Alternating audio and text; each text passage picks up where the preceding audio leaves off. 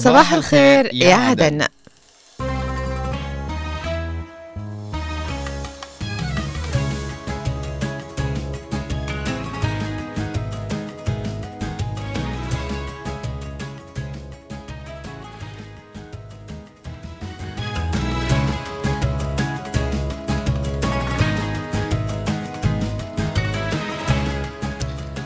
أسعد الله صباحكم أعزائي المستمعين بكل خير. صباحكم سعادة وبركة ورضا وكذلك صباح الخير على مشاهدينا الكرام. صباح الخير لمن استيقظ بهذا الصباح الباكر نتمنى يا رب. الخير والعافية إن شاء الله ونتمنى كل شيء جميل يصادفك ونتمنى السعادة لمن يسمعنا ويشاهدنا سواء من كان هو داخل الوطن أو من خارج الوطن. نصبح على جميع المتواجدين معنا في الإذاعة. معنا زميلتنا أماني صباح الخير عليك. صباح وكمان الخير. صباح على الزملاء المتواجدين بالكنترول المخرج الاذاعي نوار مدني والمخرج التلفزيوني أحمد محفوظ. نصبح كمان على الزملاء القادمين بباص العمل. نتمنى يا رب يوصلوا بالسلامة ونصبح على كل معلم ومعلمة وكل طالب وطالبة. نتمنى يا رب لهم التوفيق والنجاح. نصبح على رجال المرور ومهندسي النظافة وكذلك جنودنا البواسل المرابطين في الجبهات. نتمنى لهم آه النجاح والتوفيق إن شاء الله. صباح الخير صباح النور صباح الفل والياسمين. لكل من يشاهدنا على قناة عدن مستقلة وكمان يسمعنا على إذاعة هنا عدن FM وكمان اللي يتابعونا خارج الوطن زي ما قال غيث نقول لكم صباح الفل صباحكم سعادة صباحكم رضا صباحكم عافية بإذن الله. يوم جديد وفرصة جديدة للحياة ويومنا ما يحلى إلا فيكم طبعا مستمعينا ومشاهدينا.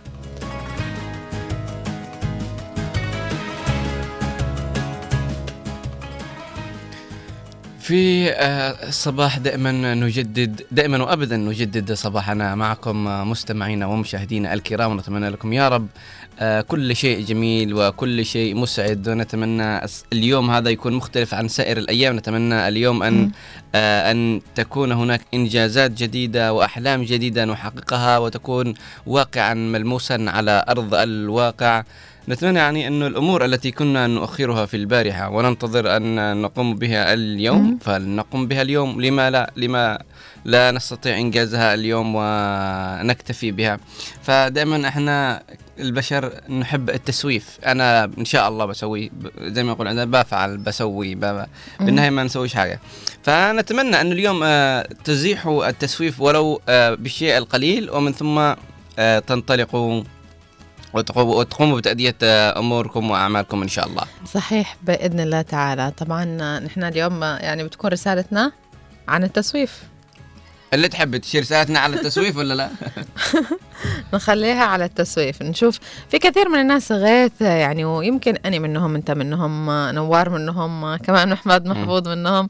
في كثير من الناس يعني بتجي عليهم حالات التسويف هذه. بنقول يمكن قعدة وقت طويل على بال ما مثلا ننجز موضوع معين. عاد في معانا وقت. بكرة بعده. بعد يجي بعده نقول بعد بكرة. لما يجي وقت مثلا أداء المهمة وأنت ولا سويت حاجة ليش؟ لأنك سوفت. لأنك وقت ما أنت ذكرتها وكنت متحمس قلت بكرة أسويها. فهذا هو مشكلتنا ومشكلة الكثير اللي يعانوا منها. فلذلك نقول نحن خلونا نحفز نفسنا ونحمس نفسنا إننا ما نسوفش إنه أي موضوع براسنا وحابين نعمله أول ما تجي الفكرة ببالنا أو يعني نشاط عندنا في ذيك في هذاك الوقت ما نقولش لا خلاص بنجلس بكرة. لا خلينا نعمله في هذاك الوقت.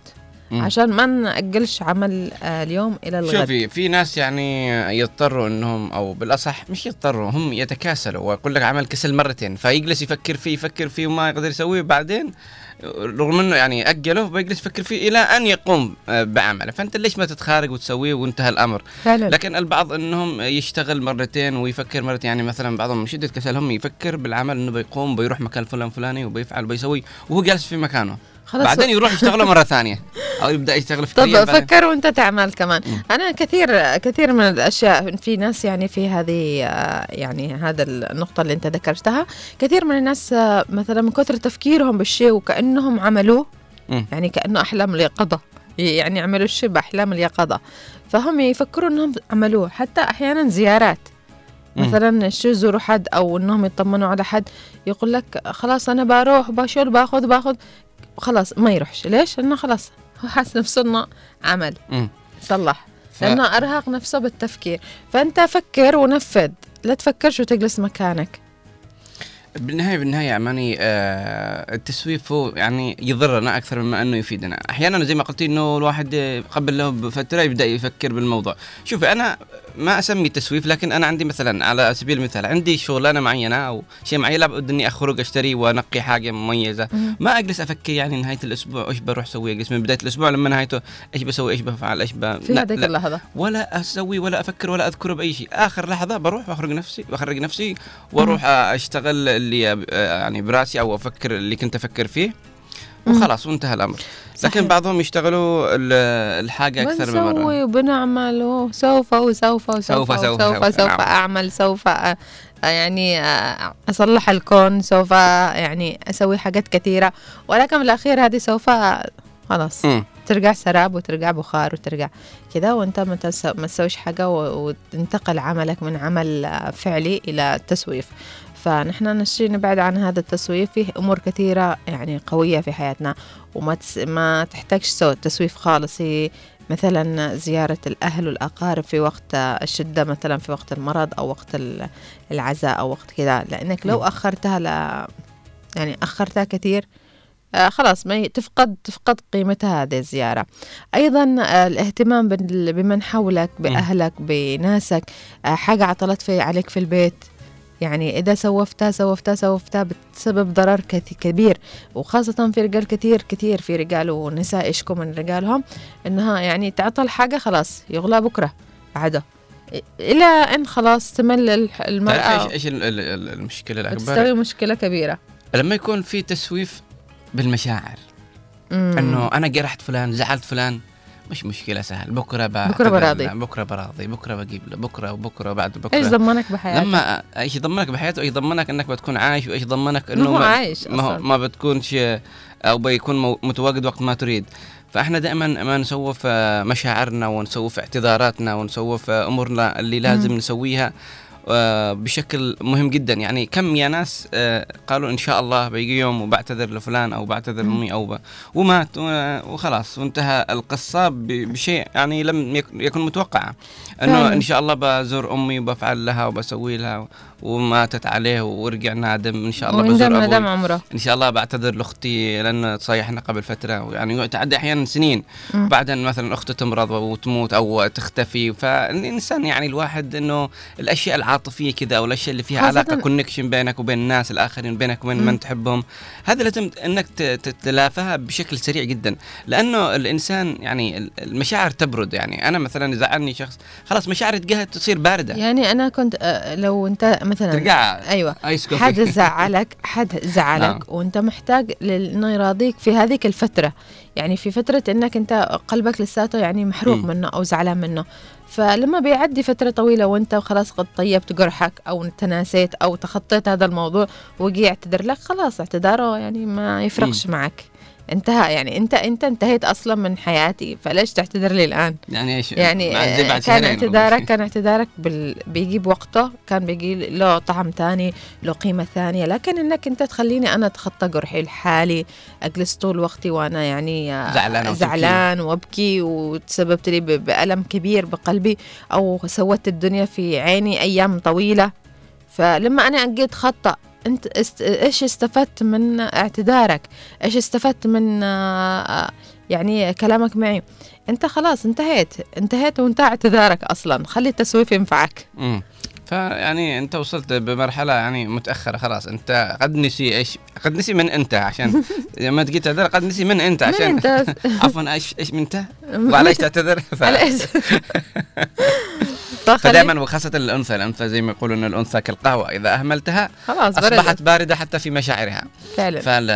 فخاصة الإناث أنتم لما ت- يعني تزعلوا بعض أو تسووا أي شيء معين مضايق لابد أنك تتلافى الأمر بشكل سريع جدا. بوقته. بوقته أيوة. أما بتجي له بعد شهر أو خلاص شهرين. تجيب له مثلا هدية العفو منك أنا زعلتك ذاك اليوم إيش في ابني مالك.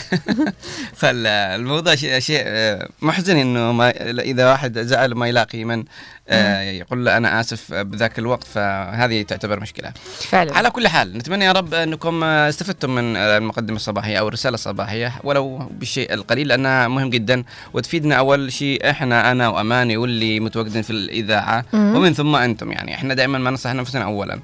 فنتمنى يا رب لكم التوفيق والنجاح والسعادة وصباحكم جميل وحبوب. وخلونا نروح نسمع حديث الصباح الذي أعدها لنا مخرجنا الرائع نوار المدني. ونعود لكم بساعتنا آه بسا بساعتنا الصباحية وبرنامجنا الصباحي صباح الخير يا عدن.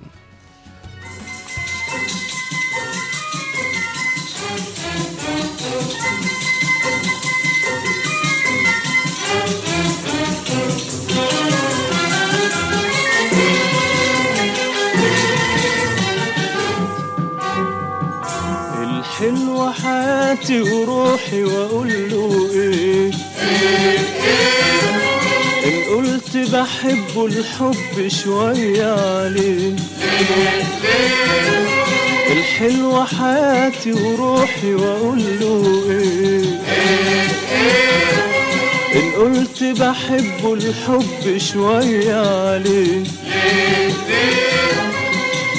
ده حياتي وروحي وأقول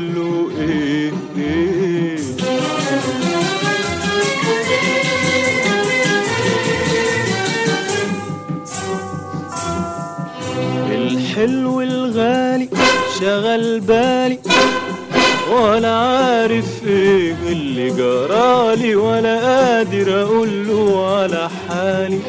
الحلو الغالي شغل بالي ولا عارف إيه اللي جرالي ولا قادر أقول له على حالي.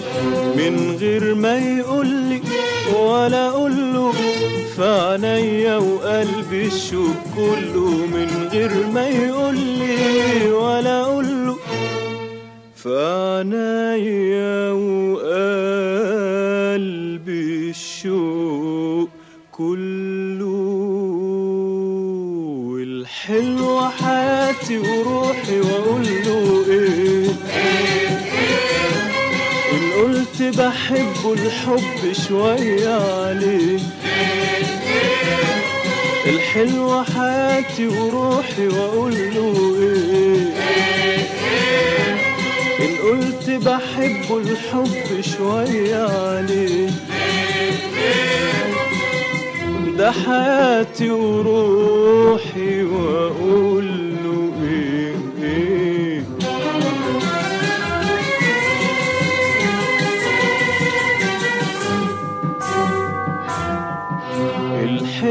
حلاوته عينيا الشوق بتزيد كل شوية الحلوة حلاوته عينيا الشوق بتزيد كل شوية والدنيا تغني حواليا من غير ما يقولي ولا أقوله في عينيا وقلبي الشوق كله. من غير ما يقولي ولا أقوله في عينيا وقلبي الشوق كله. الحلوة حياتي وروحي وأقول له إيه؟ إن قلت بحبه الحب شوية عليه. الحلوة حياتي وروحي وأقول له إيه؟ إن قلت بحبه الحب شوية عليه ده حياتي وروحي وأقول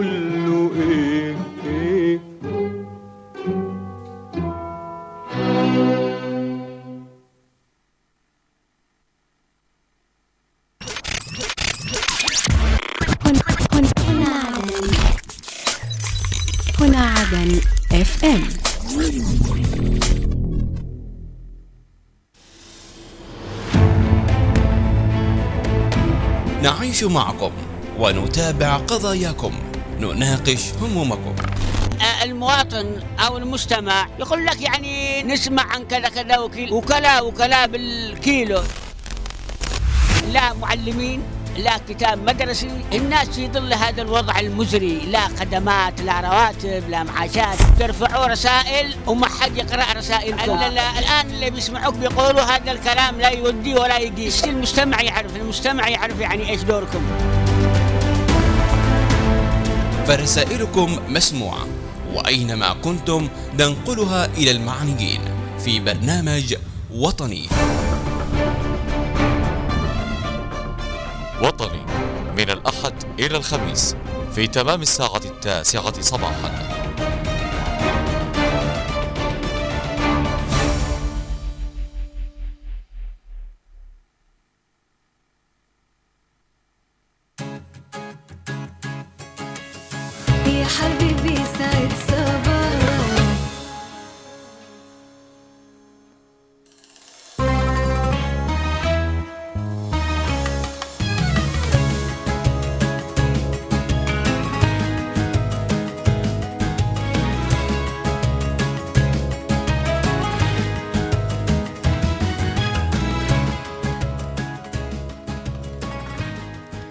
عودة لكم مستمعينا الأعزاء ومشاهدينا في كل مكان بعد هذا الفاصل القصير.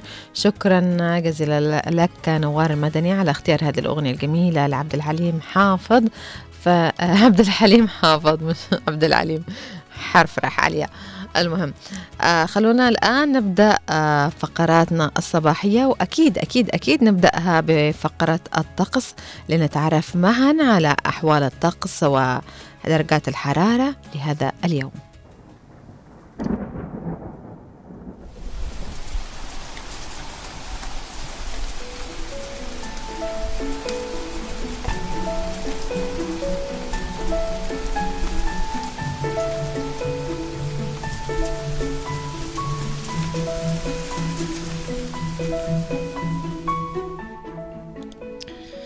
وإلى حالة الطقس المتوقع خلال ال 24 الساعة القادمة بمشيئة الله ونبدأها من لحج.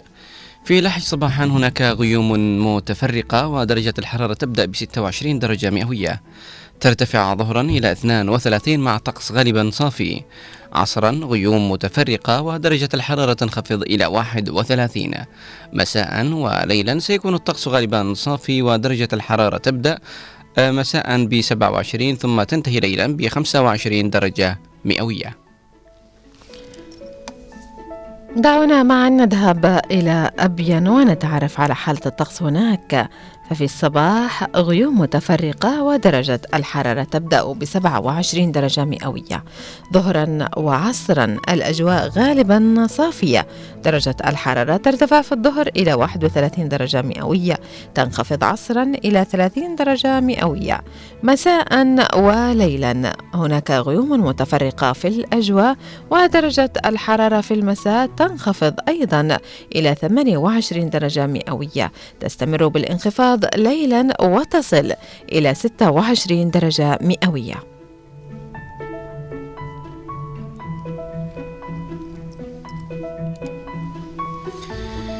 وانتقالا إلى شبوة شبوة صباحا وظهرا. هناك غيوم متفرقة ودرجة الحرارة صباحا تبدأ ب 19 درجة مئوية. ثم ترتفع ظهرا وعصرا إلى 26 درجة مئوية. ظهرا سيكون الطقس غالبا صافي وعصرا ستكون هناك غيوم متفرقة. مساء وليلا سيكون الطقس غالبا صافي ودرجة الحرارة مساء 22 وليلا 16 درجة مئوية. دعونا نذهب إلى يافا ونتعرف على حالة الطقس هناك. ففي الصباح الأجواء غالبا صافية درجة الحرارة تبدأ ب 17 درجة مئوية. ظهرا هناك غيوم متفرقة في الأجواء درجة الحرارة ترتفع إلى 26 درجة مئوية. عصرا ومساء الأجواء غالبا صافية درجة الحرارة في العصر تنخفض إلى أو تستقر عند درجة حرارة 26 درجة مئوية تنخفض مساء إلى 19 درجة مئوية. ليلا الأجواء صافية ودرجة الحرارة تنخفض وتستقر عند درجة حرارة 15 درجة مئوية.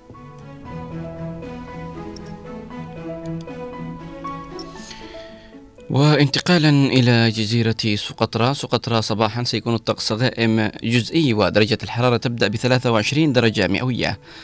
ترتفع ظهرا إلى 25 وهناك في الظهيرة غيوم متفرقة. عصرا ومساء وكذلك ليلا غيوم متفرقة.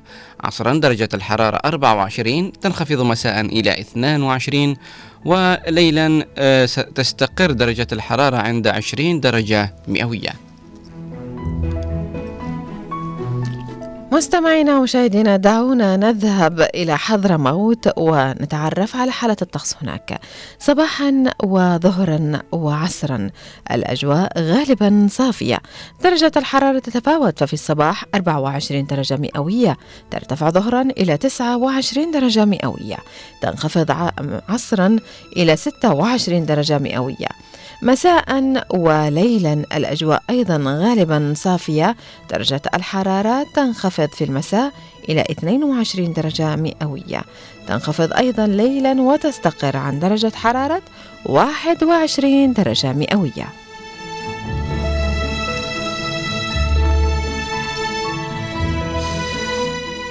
وانتقالا إلى الضالع. الضالع صباحا هناك غيوم متفرقة ودرجة الحرارة تبدأ ب 15 درجة مئوية ثم ترتفع ظهرا وعصرا إلى 25 مع غيوم متفرقة. مساء وليلا سيكون الطقس صافي ودرجة الحرارة مساء 16 وليلا 13 درجة مئوية. ماذا عن طقس المهرة؟ طقس المهرة لهذا اليوم. صباحا الأجواء صافية درجة الحرارة تبدأ ب 22 درجة مئوية. ظهرا وعصرا ومساء وليلا الأجواء سوف تكون غالبا صافية. درجة الحرارة في الظهر والعصر ترتفع إلى 30 درجة مئوية. تنخفض مساء إلى 26 درجة مئوية. تستمر بالانخفاض ليلا وتستقر عند درجة حرارة 21 درجة مئوية.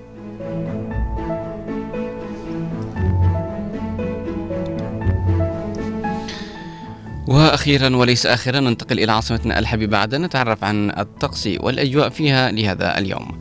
عدن صباحا وظهرا وعصرا وكذلك مساء غيوم متفرقة. درجة الحرارة صباحا تبدأ ب 27 درجة مئوية ترتفع ظهرا إلى 28 ودرجة الحرارة عصرا ومساء تنخفض إلى 27 درجة مئوية. أما ليلا سيكون الطقس غالبا صافي ودرجة الحرارة 26 دعونا نرى الرطوبة في عدن لهذا اليوم. الرطوبة في عدن صباحا 63% كذلك ظهرا 63% أما عصرا 62 ومساء 67% والرطوبة ليلا 70% جميل جدا. هناك يعني ملاحظ آه، غالبا صافية الأجواء في. بعض محافظ- محافظات كثيرة يعني من محافظات الجنوب. وأحلى حاجة إنه في عدن غيوم متفرقة اليوم. أيوة الحمد لله. الحمد لله. المشكلة بس الغيوم متفرقة الساعة 12 تختفي الليش تروح تستهدى ترتاح وترجع بعدين. معلش فخلينا اليوم نستمتع بالأجواء آه، الجميلة الأجواء آه، الباردة الضالع اليوم برد كثير. مم، 13 درجة مئوية. يعني الضالع برد بشكل مش طبيعي اليوم. يبدأ من الصباح وينتهي إلى الليل يعني. ففي الظهر شوية ترتفع والعصر درجة الحرارة ولكنها أيضا باردة. فنتمنى لهم السلامة نتمنى لهم أنهم يستمتعوا بالأجواء الجميلة وإن شاء الله يكون الشتاء برد وسلام علينا بإذن الله. آه، خلونا بما أن تعرفنا على يعني طقس اليوم. فخلونا نتعرف على ماذا حدث في مثل هذا اليوم.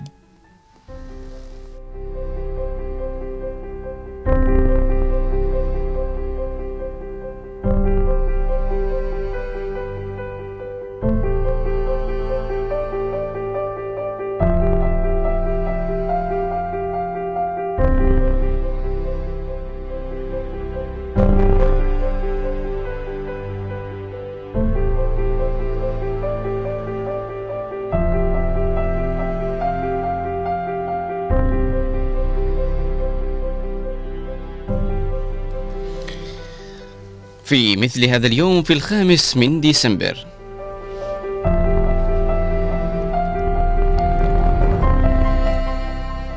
في الخامس من ديسمبر 1033 للميلاد زلزال وادي الأردن المتصدع. حيث ضرب زلزال وادي الأردن المتصدع في 5 ديسمبر 1033 وتسبب في دمار شديد في منطقة بلاد الشام وكان جزءا من سلسلة من أربع زلازل قوية في المنطقة بين عامي 1033 و 1035 قدر العلماء حجم العزم ليكون أكبر من 7 فاصل عشرة.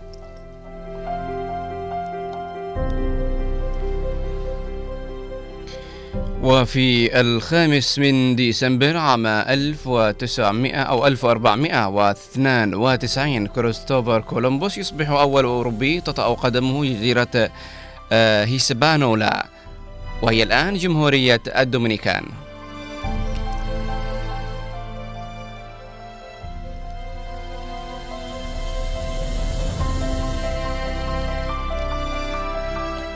في الخامس من ديسمبر 1931 للميلاد. تدمير كاتدرائية المسيح المخلص أو المخلص في موسكو بأمر من جوزيف ستالين.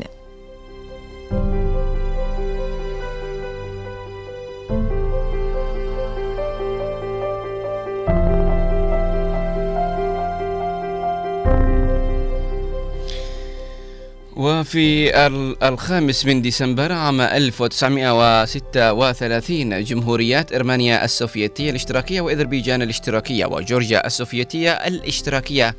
آه وغير آه غستان يصبحون جزءا من الاتحاد السوفيتي.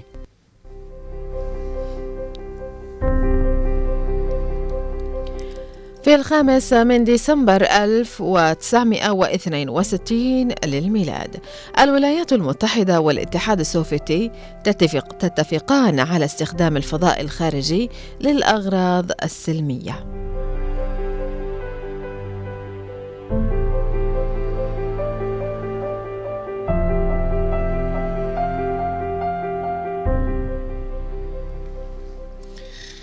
وفي الخامس من ديسمبر عام 1967 وقوع مذبحة داك سون في فيتنام وهي مذبحة تمت في قرية داك سون التابعة حاليا لإقليم دانك نونغ في منطقة تاي نغوين في الفيتنام والتي كانت خاضعة سابقا للفيتنام الجنوبية أثناء الحرب الفيتنامية.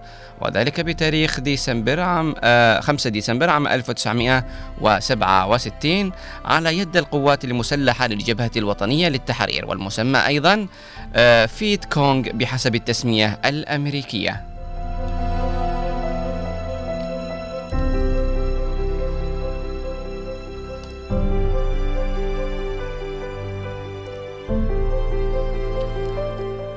في الخامس من ديسمبر 1989 العراق يطلق صاروخ العابد من قاعدة الأنبار الجوية المتكون من ثلاث طبقات وهو أول صاروخ فضائي عربي بمدى 2000 كيلومتر.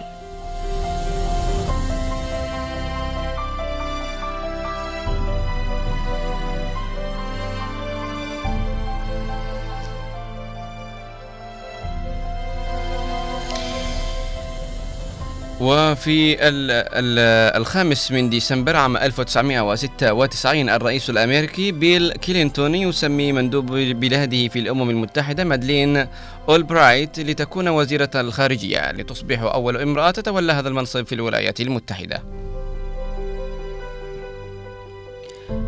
في الخامس من ديسمبر 2014 وكالة ناسا تعلن نجاح اختبار الرحلة الأولى لمركبة أوريون الفضائية المخصصة لحمل الرواد إلى ما بعد المدار الأرضي المنخفض.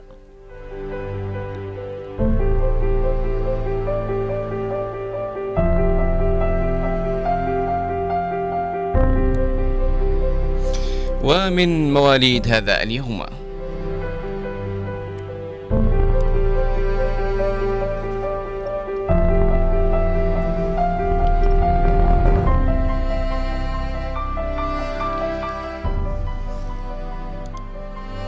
في الخامس من ديسمبر 1782 ولد مارتن فان رئيس الولايات المتحدة الثامن.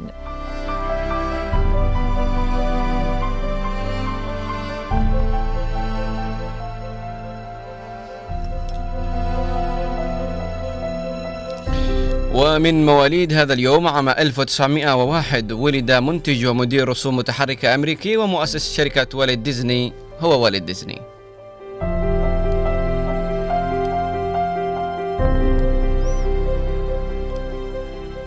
في الخامس من ديسمبر 1917 ولدت الممثلة المصرية كوكا.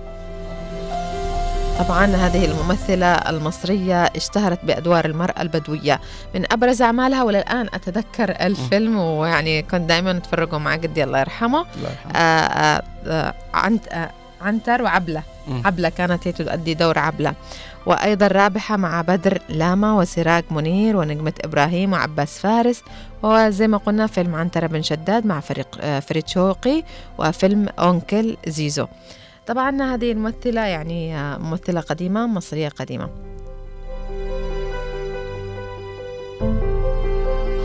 ومن وفيات هذا اليوم.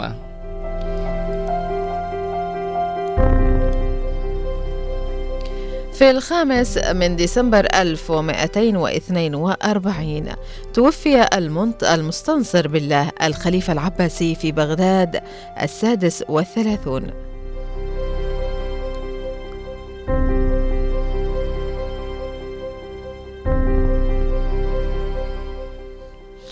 وتوفي في مثل هذا اليوم عام 2013 نيلسون مانديلا وهو كان زعيم حركة مناهضة الفصل العنصري ورئيس جنوب إفريقيا. وفي الخامس من ديسمبر 2016 توفيت المطربة اللبنانية التي اشتهرت بلقب أم كلثوم لبنان منى مرعشلي. ومن الأعياد والمناسبات لهذا اليوم. اليوم العالمي للتطوع. واليوم الوطني في تايلاند. ويوم مثلث برمودا. طب ليش عملوه يوم مثلث برمودا؟ حتى كان يراودني نفس السؤال. آه، يقول لك في منطقة جغرافية على شكل. أيوة، معروف بس مش, مش عارفين ليش. مثلا إنه- يمكن ما عارفين لا- إنه- لا- لربما أول يوم ما خلينا نقول للناس اللي مش عارفين إيش هو مثلث برمودا.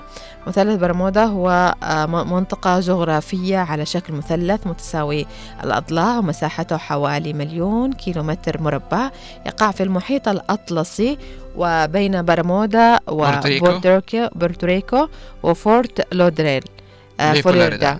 يعني ويعتبر شقيق مثلث التنين يعني هذا المثلث كان يقال إنه يعني كل ما تحلق طائرة من أو فوق، آه. من فوقه أو سفينة تمر من خلاله تختفي تختفي بكل ما فيها من ركاب من هو يمتد ما بين ميامي بعدين آه، قبال الولايات المتحدة الأمريكية هناك جزيرة برمودا يمتد لها مم. برمودا من ميامي إلى برمودا إلى بورتوريكو. اللي هي ال- اسمه الجزيرة. والناس راحوا في هذا بورتوريكو وميامي راحوا. I don't know. ما أدري شو والله يعني بما اختفوا السفن والطائرات تكون طائرة في السماء تختفي كيف؟ سمعنا ذي أشياء لكن لربما نعم آه يعني. قصص. قصص أكيد آه، له قصة كبيرة.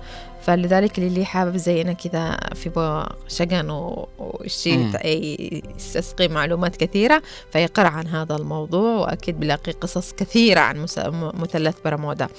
آه خلونا مشاهدينا آه نستكمل فقرات برنامجنا بما أننا تعرفنا على ماذا حدث في مثل هذا اليوم. فدعونا نتعرف على ماذا حدث اليوم وبالأمس أيضا في فقرة حلو الأخبار. هنا هنا هنا عدن عدن اف ام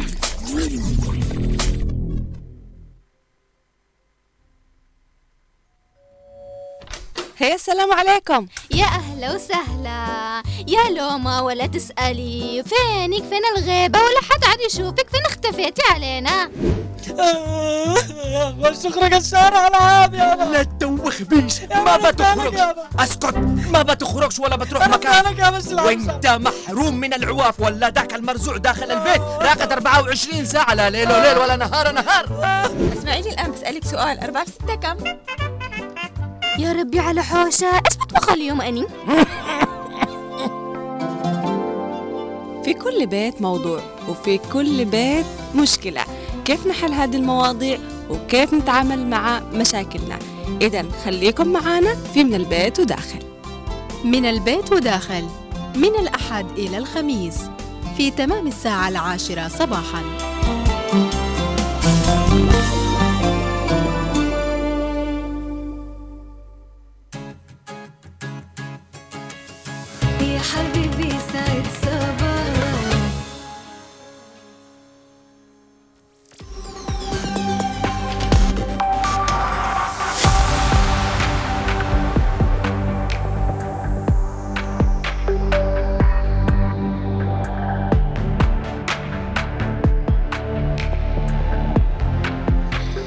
أهلا وسهلا بكم أعزائي المتابعين اينما كنتم إلى فقرة حلو الأخبار التي ناخذ بعض الأخبار الإيجابية من عدة صحف ومواقع إلكترونية.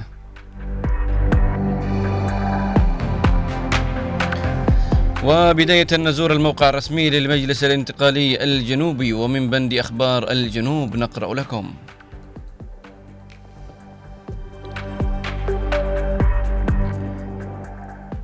انتقال الضالع يقيم مسابقة منهجية بين المدارس النموذجية بالمحافظة بمناسبة ذكرى الاستقلال الثلاثين من نوفمبر.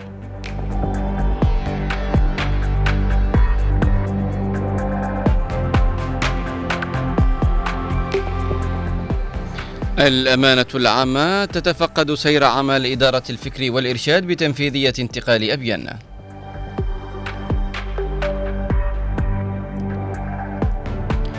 رئيس تنفيذية انتقال حضرموت يلتقي الهيئة الإدارية لمنتدى سيام.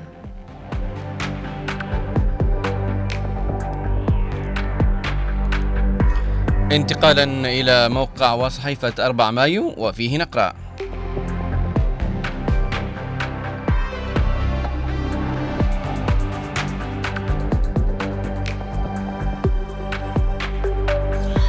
باكريت يقول رسالة رسالة أبناء المهرة واضحة ولا يمكن حجب الحقائق.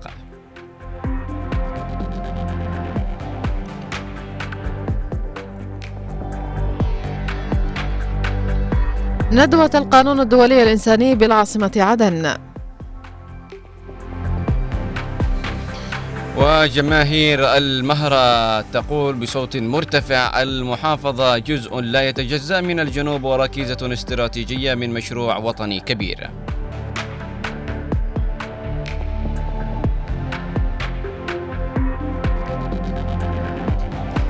ومديرة مستشفى الصداقة تكشف إحصائية الحالات المصابة بالكوليرا.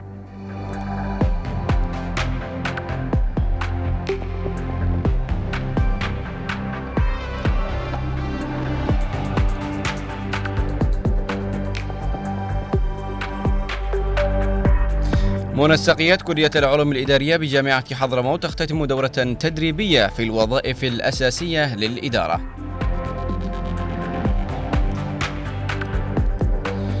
وانتقالا إلى موقع وصحيفة عدن تايم ومن بند أخبار عدن نقرأ لكم.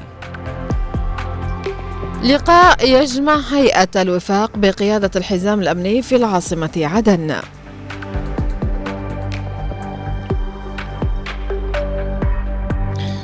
ومؤسسة خدمية في العاصمة عدن تفتتح مكتب للشكاوي أمام المواطنين.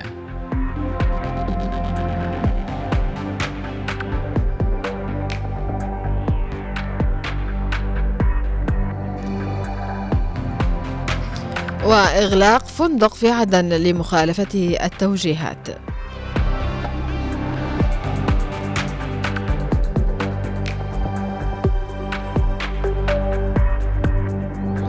وفي عدن هناك ورشة عمل حول المصارف ودورها وتخرج بعدد من التوصيات.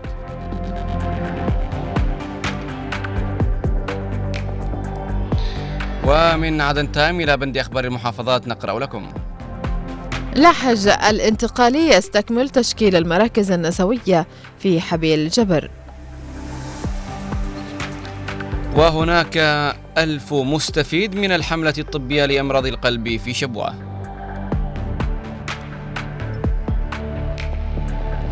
ونزع 758 لغما من مختلف المحافظات خلال الأسبوع الماضي.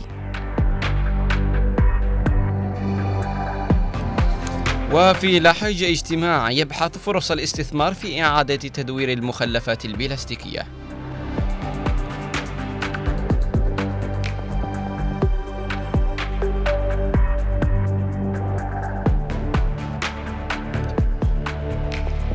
مسؤول بيافع يطلع يطلع يطلع وزير في الحكومة على الاحتياجات الضرورية وأحوال الشهداء والجرحى.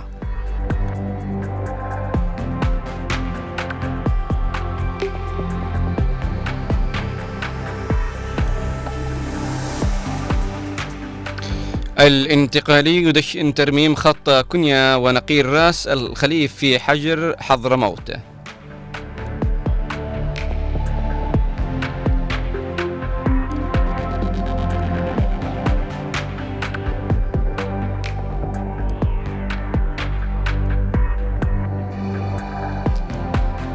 واحد وعشرين منظمة مجتمعية أو توجه دعوة لقادة العالم في قمة كوب 28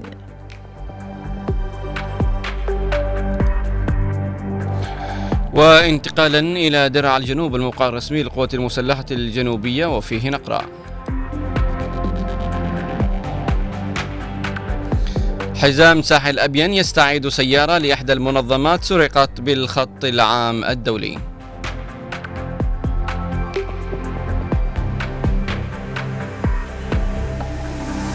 العميد الوالي يلتقي مدير مجمع الإصدار الآلي في الهجرة والجوازات بالعاصمة عدن ويثني على جهود تسهيل معاملات المواطنين.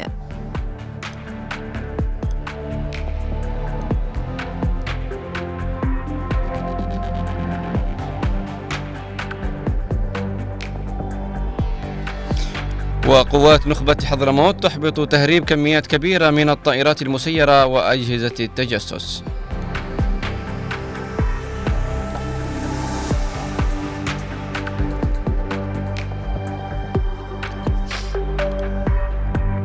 إلى هنا أعزائي المتابعين كنا نهينا هذه الفقرة وتجولنا في بعض وعدد من الصحف والمواقع الإلكترونية آه، آه، وقرأنا عليكم المستجدات وآخر الأخبار الإيجابية نعم. طبعا أنا اللي شدني موضوع الجوازات. آه إنه في إصدار آلي وحاجة زي كذا بالشكل الذكي.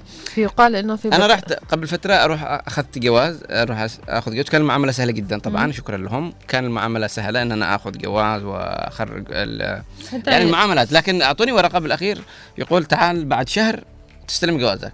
بعد شهر؟ أيوه. فالآن لي شهرين وما قاش الجواز للأسف. أنا آه، أنا حلو كان يمكن حظي حلو.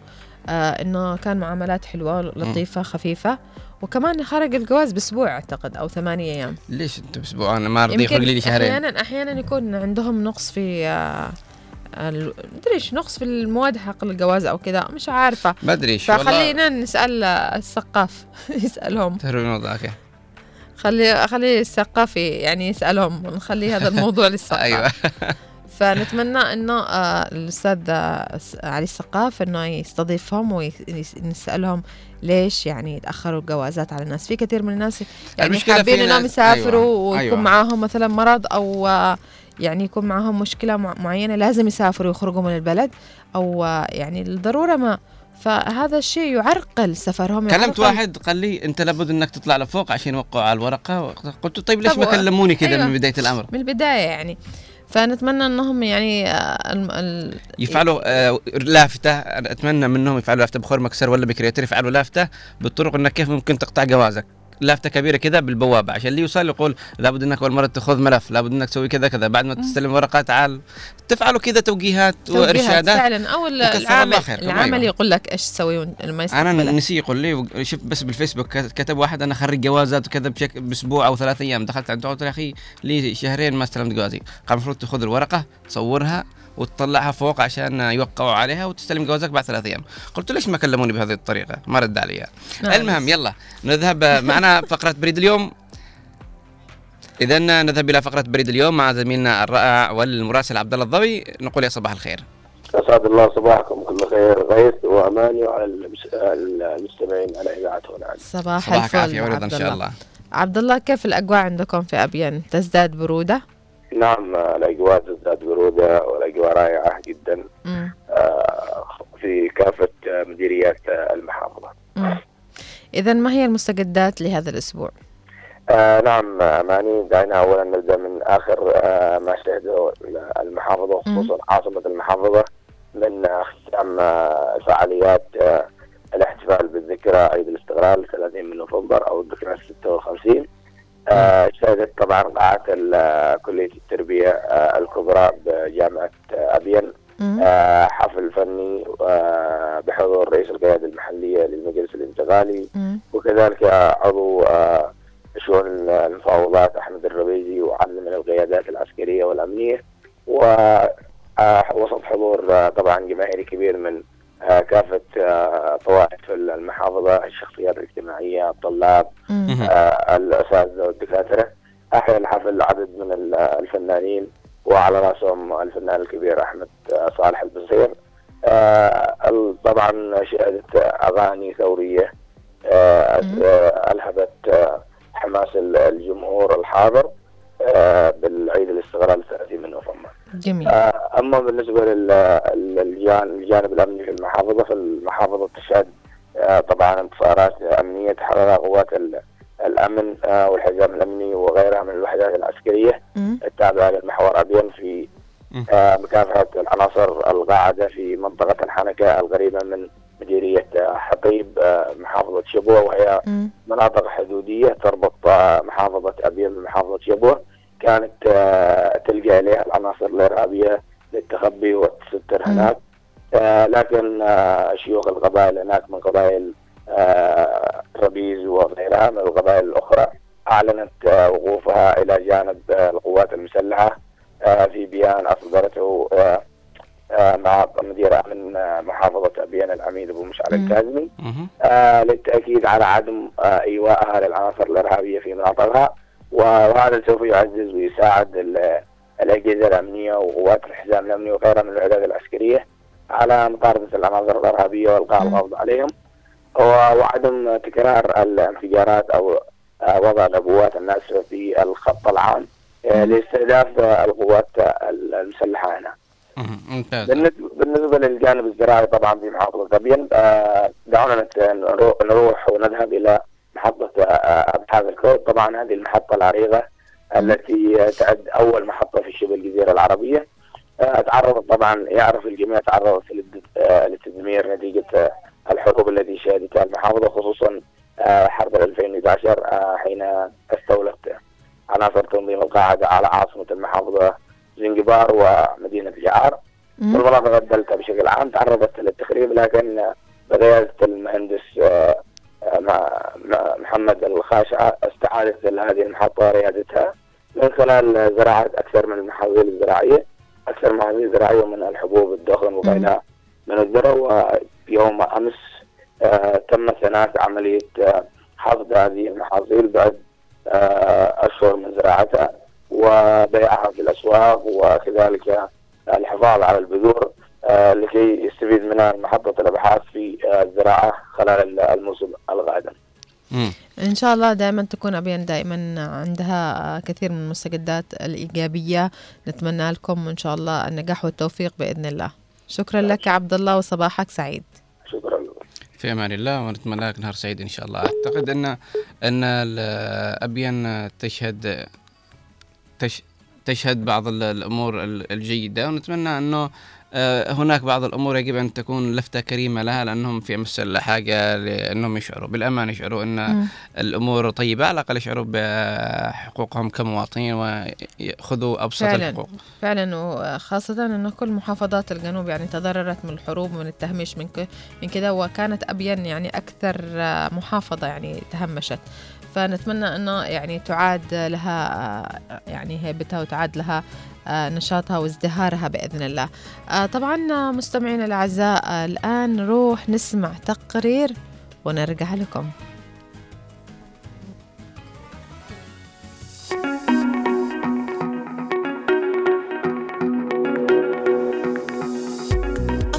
صباحكم مستمعينا ومشاهدينا الكرام وصباح الخير لغيث وأماني.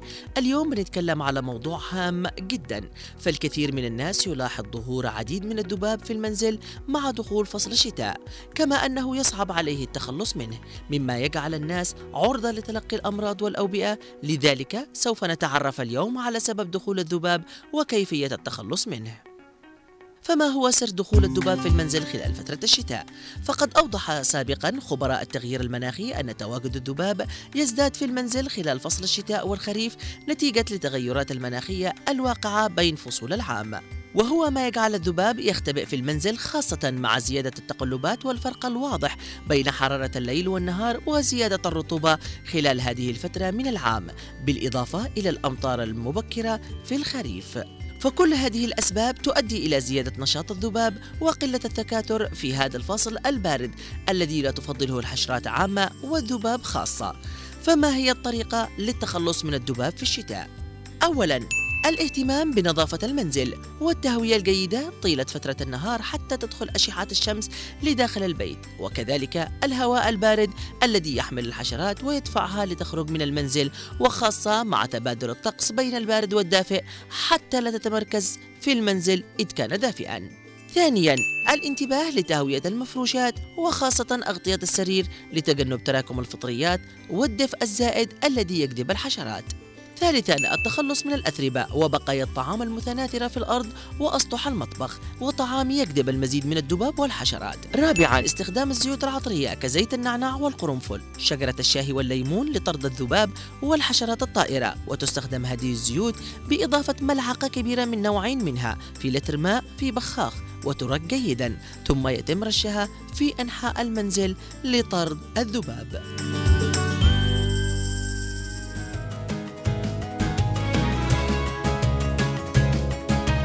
تعرفي المثل يا مان اللي يقول ذكرنا سيرة القط جاي ينط قال له ينط. ذكرنا سيرة الذباب. قال ضرب الأول أنا ودبابه الصراحة يعني شكلك كان يضحك وانت يعني إيش اللي, دحين نتكلم على تقرير يعني ذباب وتكاثر الذباب في الشتاء وما أكثرهم في الشتاء صراحة يعني. وفجأة يظهر لنا ضيف. شوفوا فوق راسك فنتمنى إنه يعني الناس ما سلاحي متواجد هنا إن شاء الله لما نخلص الفقرة هذه أتصارع أنا وياه. إن شاء الله إن شاء الله إن شاء الله. يعني آه نمسكه نعم. متلبس شكرا غسان على التقرير فعلا الذباب آه، ينتشر في مثل هذه الأيام. ويعني نقدر نستخدم أشياء معينة واشياء محددة إنه وفي حاجات طبيعية ممكن أيوة. اننا نصلحها ونكون نرش فيها البيت عشان عندنا ما نقضي البيت. آه لبان. الذكر لبان الذكر أيوة. دائما بعد كل مثلا العصر آه، المغرب آه، الصباح مم. فهذا ال- الروائح هذه تقضي على الذباب كمان إنه المسح بالبيت بالديتول والمطهرات نعم. والمنظفات آه، ترك عدم ترك ال- الأطعمة آه، مثلا مكشوفة أو آه، الزبالة مثلا لما تأخذها يعني في المطبخ خلاص تكون تقفلها وارميها أول بأول لا تخليهاش موجودة. آه كثير من ال- الأمور ممكن تخلينا يعني نقضي على الذباب بشكل تام في البيت. كمان ما نفتحش النوافذ على طول يعني نهوي البيت شوية ونقفل لأنهم يدخلوا من النوافذ والأبواب. فنتمنى آه إنه خاصة إنه يعني الذباب آه قبل ما نتمنى نقول إنه الذباب يعني هو ناقل لأمراض كثيرة ونحن مش ناقصين فنتمنى نتمنى من الناس إنها تأخذ الحيطة والحذر وتقضي على تواجد الذباب في البيوت. خاصة الأما- الأيام اللي تكثر فيها الذباب امتنعوا عن الأكل من مأكولات الشارع. فعلا والآن الكوليرا نصيحة منتشرة والأمراض منتشرة فنتمنى السلامة لنا ولكم بإذن الله. إذا أعزائي المتابعين دعونا نذهب إلى فقرتنا الرياضية وقبل أن نذهب نقول صباح الخير كابتن. صباح الخير. طبعا غيث وأماني آه، أنوار المدني أحمد محفوظ آه، كل الاحبه في عدن. صباحك فل وعافية بإذن الله. إذا آه، نوار دعنا نذهب إلى فقرتنا الرياضية.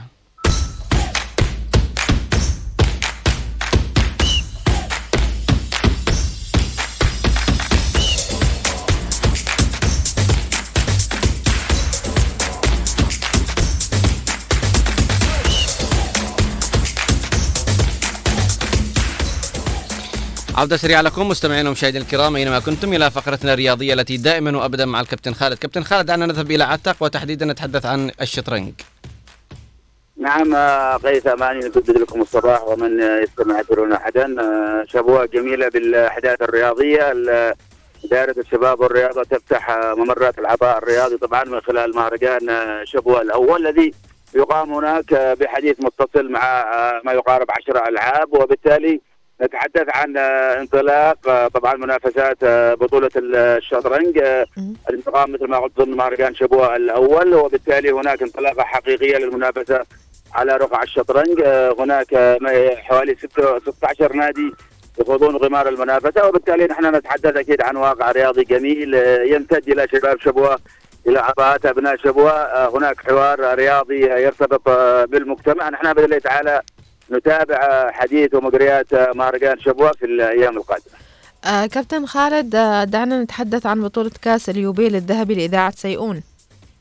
نعم عندما آه، يعني أماني نقول إنه اليوبيل الذهبي لإذاعة شيئون اذا نحن نتحدث عن آه، حضور مهم للرياضة في في الأدوار المجتمعية. وبالتالي هناك آه، بطولة يعني في يوبيل طبعا إذاعة هناك شيئون وبالتالي أمر جميل مرتبط مثل ما قلت دائما باعتبار إنه هناك علاقة جامعة ما بين الرياضة والمنظومة المجتمعية بصورة عامة وجوانب الإبداع. وبالتالي أمس حجز فريق سيئون آه، بطاقة التأهل الثاني طبعا إلى نصف النهائي في بطولة كأس اليوبول الذهبي طبعا لإذاعة سيئون بعد فاز على نادي أو فريق الاتفاق بهدفين نظيفين. وبالتالي الحديث مستمر بإذن الله تعالى مستمرين في المتابعة للأحداث الرياضية في حضرموت.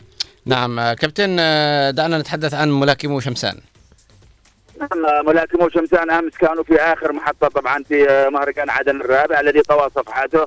آه، قدم هوية المنافسات آه، بصورة جميلة. وبالتالي أمس مثل ما تحدثنا صباح الأمس أنه انطلقت طبعا الملاكمة من أندية عدن. وبالتالي توج آه، شمسان كما جرت العادة طبعا في وزن آه، 46 كيلو جرام فاز لاعب شمسان أو ملاكم شمسان حسين نوفل على لاعب ملاكم وحدة عدن محسن شفيع في وزن 48 أيضا آه، فاز آه، على نفس المنوال ملاكم شمسان آه، أسان ياسين على لاعب ملاكم الميناء أيضا آه، فهمي عبد الله أيضا في 51 آه، جرام آه، توج فريق يعني لاعب الميناء على نفس المنوال وبالتالي كثير هي الأسماء لا نستطيع أن نذكرها كلها لكن في الأخير توقع شمسان بالمركز الأول والميناء بالمركز الثاني والتلال بالمركز الثالث. نعم. جميل. إذا ما زلنا في مهرجان عدن للرياضة دعنا نتحدث عن فعاليات آه، هذا المهرجان وخاصة في بطولة آه، أو منافسة بطولة السباحة.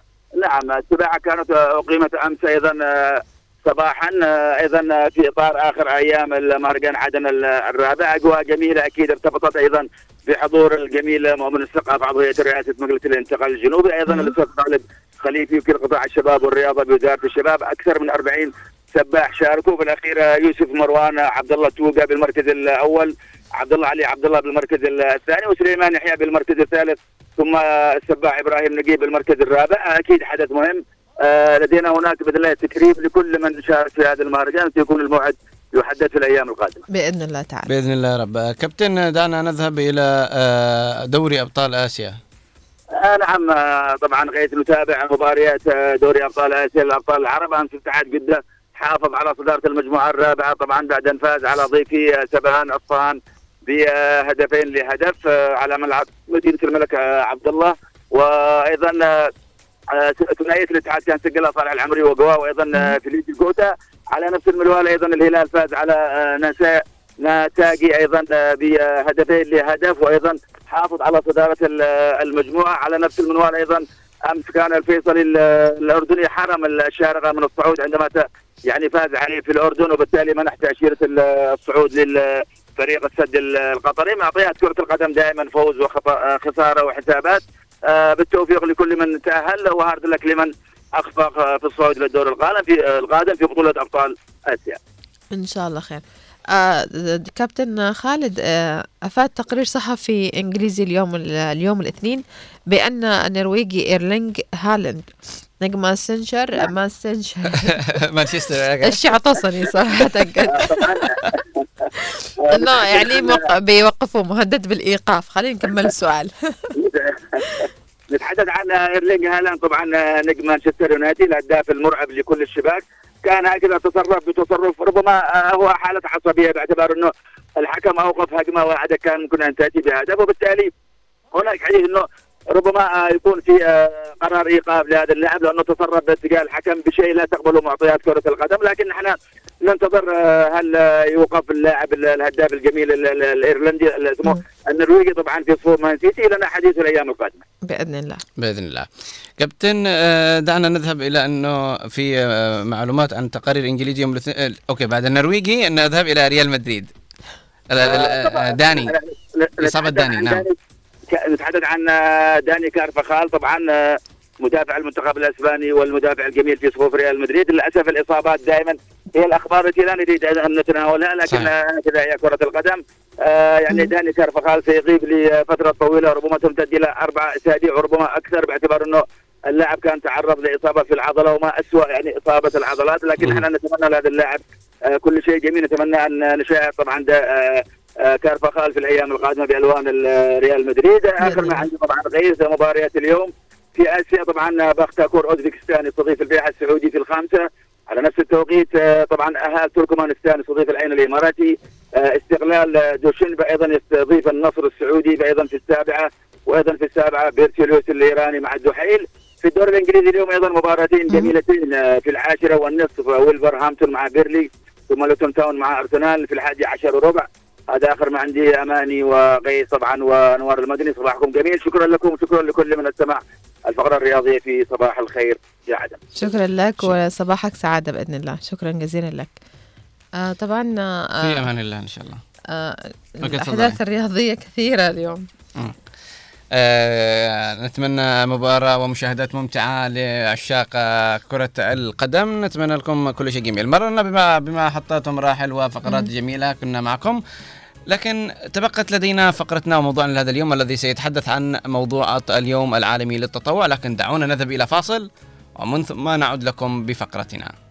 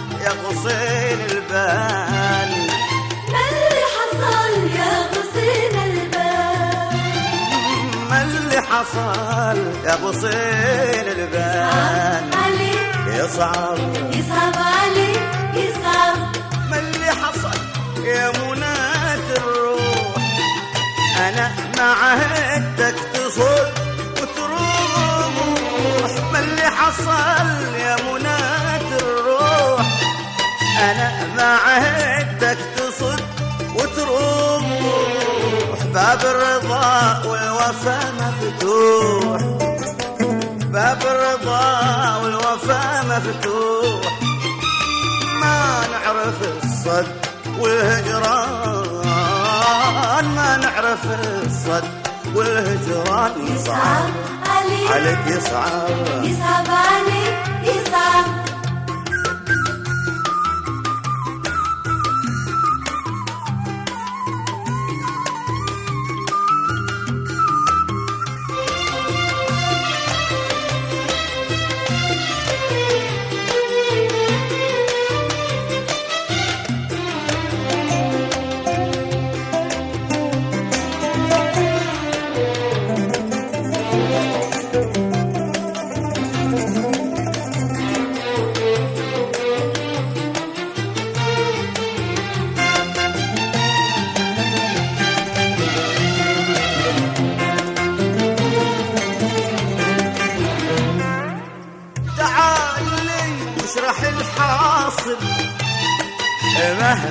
حصل الرضي واصل.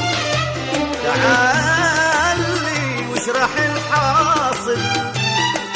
مهما حصل الرضي واصل. ما بيننا سد أو فاصل ما بيننا سد أو فاصل يحجبك عني وأنا الولهان يحجبك عني وأنا الولهان يصعب عليك. يصعب. يصعب عليك.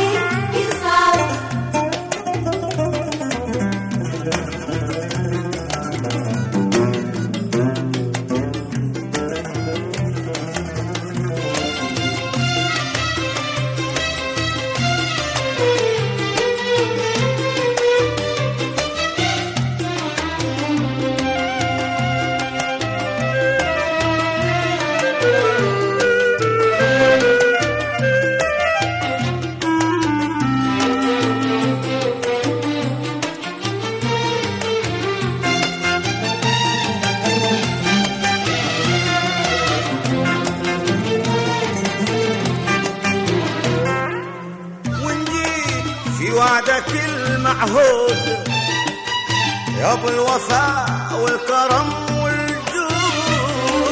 نجيت في وعدك المعهود. يا أبو الوفاء والكرم والجود. يا غاية القصد والمقصود. يا غاية القصد والمقصود. ما تفرح القلب والوجدان.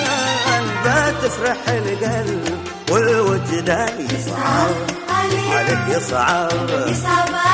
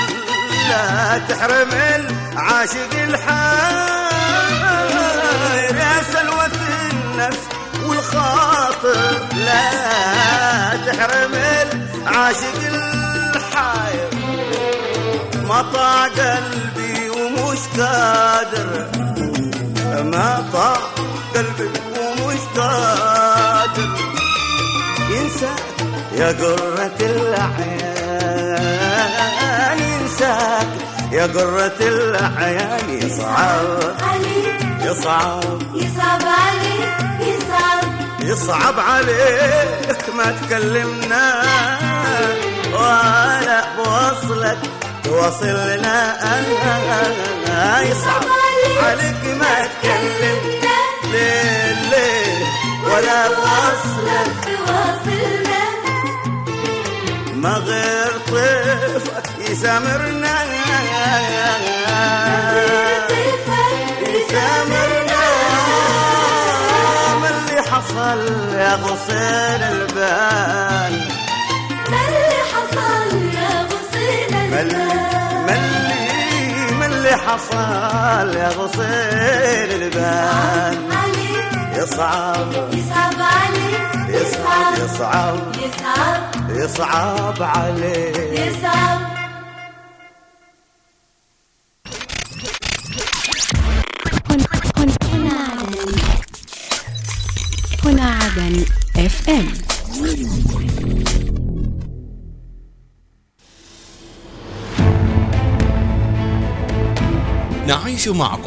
ونتابع قضاياكم. نناقش همومكم. المواطن أو المستمع يقول لك يعني نسمع عن كذا كذا وكيل وكلا وكلا بالكيلو.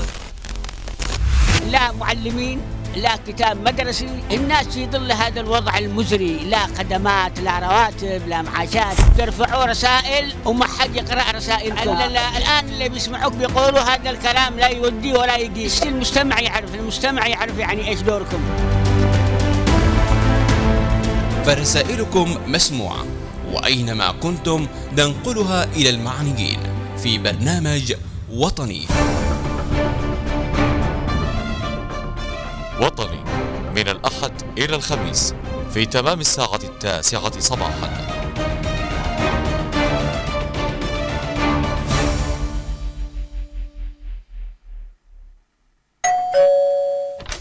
السلام عليكم. يا أهلا وسهلا. يا لوما ولا تسألي. فينك؟ فين الغيبة؟ ولا حد عاد يشوفك. فين اختفيتي علينا؟ شكرا الشارع على عاب يابا لا تدوخ بيش ما بتخرج أسكت. ما بتخرجش ولا بتروح مكان.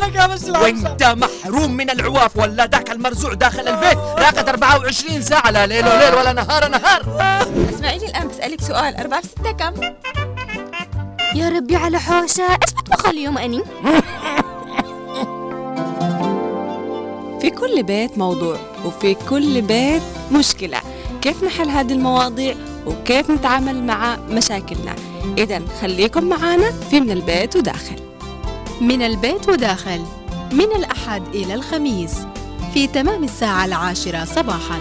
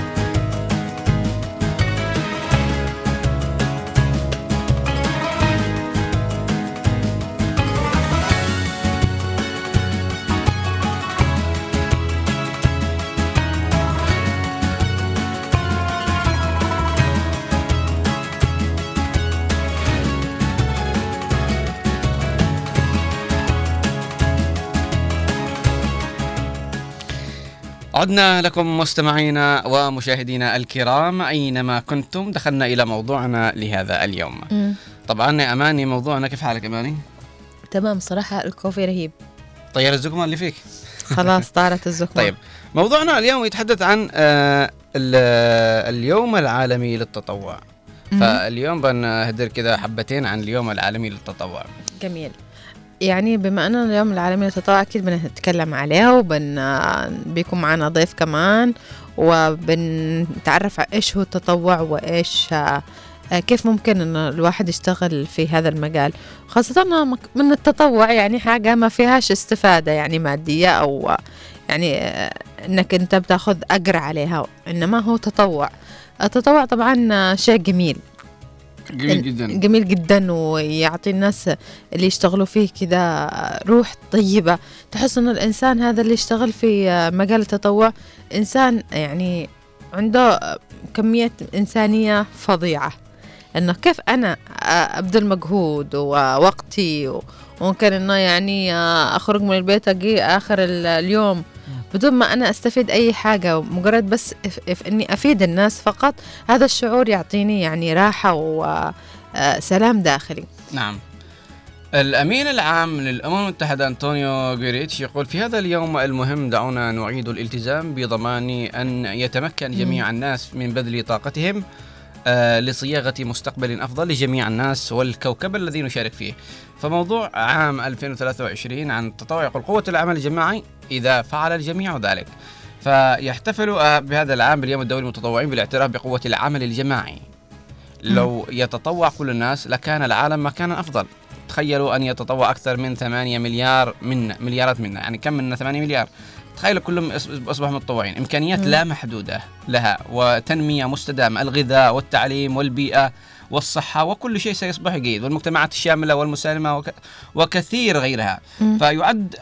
العمل التطوعي موردا هائلا متجددا لحل المشكلات الاجتماعية والاقتصادية والبيئية في كافة أنحاء العالم وفي حين يواجه العالم تحديات متزايدة فأولئك المتطوعون هم أول من يقدم المساعدة لمن يحتاجها ويتصدر المتطوعون الصفوف في أوقات الأزمات وحالات الطوارئ وغيرها غالبا ما تكون شديدة الصعوبة وقاسية. فإنك تكون إنسان متطوع آه هذا شيء جميل وخاصة نلاحظ أنه في كثير من المؤسسات الإنسانية والمؤسسات الخيرية آه ناس متطوعين بشكل مهول جدا يعني لا يريدون لا جزاء ولا شكورا وإنما خدمة كمان- للناس وعشان ربنا. كمان خلينا نذكر حاجة معينة إنه في وقت الأزمات والحروب وال يعني وقت ما نحن نكون في أزمة كبيرة بتلاقي عدد كبير من الشباب والشابات يعني بيروحوا يتطوعوا في المستشفيات يعني بي- بيقدموا خدمة الإسعافات الأولية وكذا. وهذا الشيء يعني جميل وقد لاحظناه ولمسناه في أيام الحرب. لما كانوا الشباب والشابات يعني ات- اتجهوا إلى آه، المستشفيات عشان يكونوا يعني موجودين هناك وعشان آه، يقدموا خدمة ال- الإسعافات الأولية للجرحى والمصابين. وهذا الشيء جميل. زي ما ذكر قال إنه إذا في يعني عدد كبير من الناس تطوعت الحياة بتكون جميلة جدا. مم. بتكون يعني بقعة في يسودها السلام والمحبة والرضا أيضا. آه تخيل إنه يكون في معك حي. مهم. حي معي حي. أيوة. حي في أنت عايش في حي. أوكي. تمام. آه هذا الحي في عدد كبير من الناس ومن الأسر وكذا. آه إذا هذه الأسر في من كل بيت التطوع واحد واحد واحد وحافظوا على نظافة حيهم. تخيل كيف بيكون الحي. وأشجار يشجروه. تطوعنا لتشجير هذا الحي. آه هو حي بسيط. نحن خلينا نطرحها يعني بس آه مثال على حي بسيط. ما بالك بوطن ومجتمع كبير.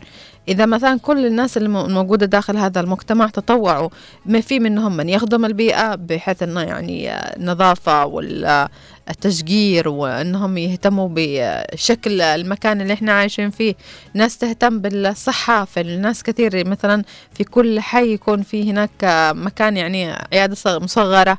للإسعافات الأولية لتقديم خدمات طبية وخاصة في كثير من الناس يعني في درسوا طب ودرسوا إسعافات الأولية ولكن ما يلاقوا الشغل يجلسوا في البيت. ليش أنا ما أستخدمش ال- الشيء اللي أنا درسته ومثلا اللي عندي موهبة فيه وأخدم آه، الم- المجتمع وأخدم منطقتي فيه؟ وهذا هو بيكون مثال للشباب يعني الكويسين الشباب اللي الإيجابيين اللي بيزرعوا حب التطوع في الناس الآخرين. شوفي امال لو جينا نتكلم عن التطوع. التطوع شيء جميل جدا. وله فوائد. آه، بغض النظر عن انك تتعب وكذا لكن له فوائد جدا. يعني انت مثلا آه، زي ما قلتي مثلا درس طب ودرس أو تخدير أو تمريض آه، ما لاقى شغل. لكن لما يكون إنسان متطوع في مجتمعه في حي يعني يجي للمريض يقول لو سمحت سوي لي إبرة لو سمحت سوي لي فراشة سوي لي drip بطني توجعني أشتري يقول له فعل كذا وسوي كذا. فأنت أول مرة تخدم ال- الناس. وتحصل أجر وثالث حاجة أنت تستفيد من من هذا الأمر أنك تجدد المعلومات وتظل مرسخة في ذهنك. صح. يعني ما تنساش أي شيء مثلا كنت مدرس أو درست لغة إنجليزية أو أدب فكنت تعلم الناس وتثقفهم وتق... أنت ما- تزال أنك تحفظ المعلومات اللي في راسك إضافة إلى ذلك لربما قد تضيف معلومات أخرى أو جديدة عليك. مم. فهذا يح... وكمان يحفز على أنك تكون إنسان نشيط وفعال في المجتمع طوال الوقت. خليني أضيف لك كمان حاجة إنه آه أنت بما إنك أنت درست وتعبت وكده وما تطوعتش وما عرفت الناس اللي عندك وساعدت الناس. آه التطوع يعطي لك فرص إن الناس تعرفك فرص إنك أنت تلاقي فرصتك للعمل أصلا. أيوة تبرز مهاراتك. يعني في ياما ناس كثير بدأوا في تطوع والآن ما شاء الله أكثرهم. يعني قدهم يعني حاجة كبيرة. وأكثرهم شباب يعني بدأوا من التطوع وهم عادهم لساتهم يعني آه، صغار يعني من صف تاسع آه الثانوية. الآن أنا أشوف في واحد أعرفه يعني شخصيا. يعني بدأ بالتطوع وهو عاد عمره في, في صف تاسع أو ثامن. الآن قضى رئيس يعني في منظمة. تخيل يعني مدير ما شاء الله. مسؤول في منظمة وكذا. فيعني هو عاد عمره صغير. ليش؟ لأنه بدأ التطوع من صغره. يعني عم اشتغل في العمل المجتمعي آه، خدمة المجتمع. آه الله ما يضيعش يعني عمل حد في البداية بيقول لك ليش أنا بشتغل يعني أخدم الناس؟ ببلاش. أكثر هذا الناس الماديين. أكثر الناس بتفكر بمادية ولكن آه إذا أنا فكرت يعني ببعد. بعد هذا الشغل اللي أنا بشتغله أو التطوع اللي بتطوعه أنا هذا التطوع بيوصلني لحاجات كثيرة في. في بداية الأمر إنه بيعزز من إنسانيتي كإنسان يعني وأحس بالناس ومعاناتهم ثاني حاجة بيقربني للناس كثير من الناس بتدعي لي بالخير. آه الله بيكون راضي عني آه يعني بما أن الله راضي عني والناس تحبني وكده فأكيد أكيد أكيد أنا بوصل لحاجات كبيرة جدا في. في المستقبل دعوة الناس يوم يدعوا لك إنك شكرا لك ولا الله يعني كذا. أنت نقد تنقذ أرواح أول شيء وقبل كل شيء إنه آه، التطوع هذا فرض واجب بديننا الإسلامي لكن. أصبح الناس الآن آه، ما يهتموا للتطوع لدرجة انهم ما يمارسوا آه، المتطلبات منهم كمواطنين. يعني أقول لك أنا كمواطن إيش لازم أسوي عشان هذا الوطن؟ أوكي ما لا ما تطوعش. سوي آه، اسمه واجباتك كمواطن. مم. هل حاولت إنك تلف ال- القمامة اللي تقدلها بالشارع؟ يعني قدوا البرميل جنبه ويروح يقدلها جنب البرميل. صح. هل حاولت إنك تلف آه، آه، الأشياء والمخلفات اللي تخلفها يعني بعضهم حتى في لدرجة لدرجة إنه يأخذوا اغنام أغنام. ويقدلون بالشارع. صح. يعني تخيل تدخلي عدن تحسي كأنها قرية. أيوة. معهم أغنام طب أغنامك حطهم بالحوش تبعك ولا لا تربي لا، يخليهم أما إنك تخليهم كذا بالشارع وت... ولو ضاعوا بعدين يقول سرقوهم. ف وكمان إنه مخلفات الأغنام والأكلهم ووساختهم توسخ ال- المدينة يعني. في القرية هناك أرض وزراعة وأماكن ما تبينش واسم آخره. أيوه نستفيد لكن منها. انك أنت في مدينة في إسفلت وجولات أيوة. وإضاءات ويعني كل واحد لكل مقام مقال يعني أنا إذا عندي حاجة إذا هو الرسول عليه الصلاة والسلام يقول لك إماطة الطريق يعني الأذى من. عن الطريق هو صدقة فما بالك بأنك أنت يعني تتطوع لإماطة أذى لإسمه إنقاذ أرواح لمساعدة ناس في معيشتهم.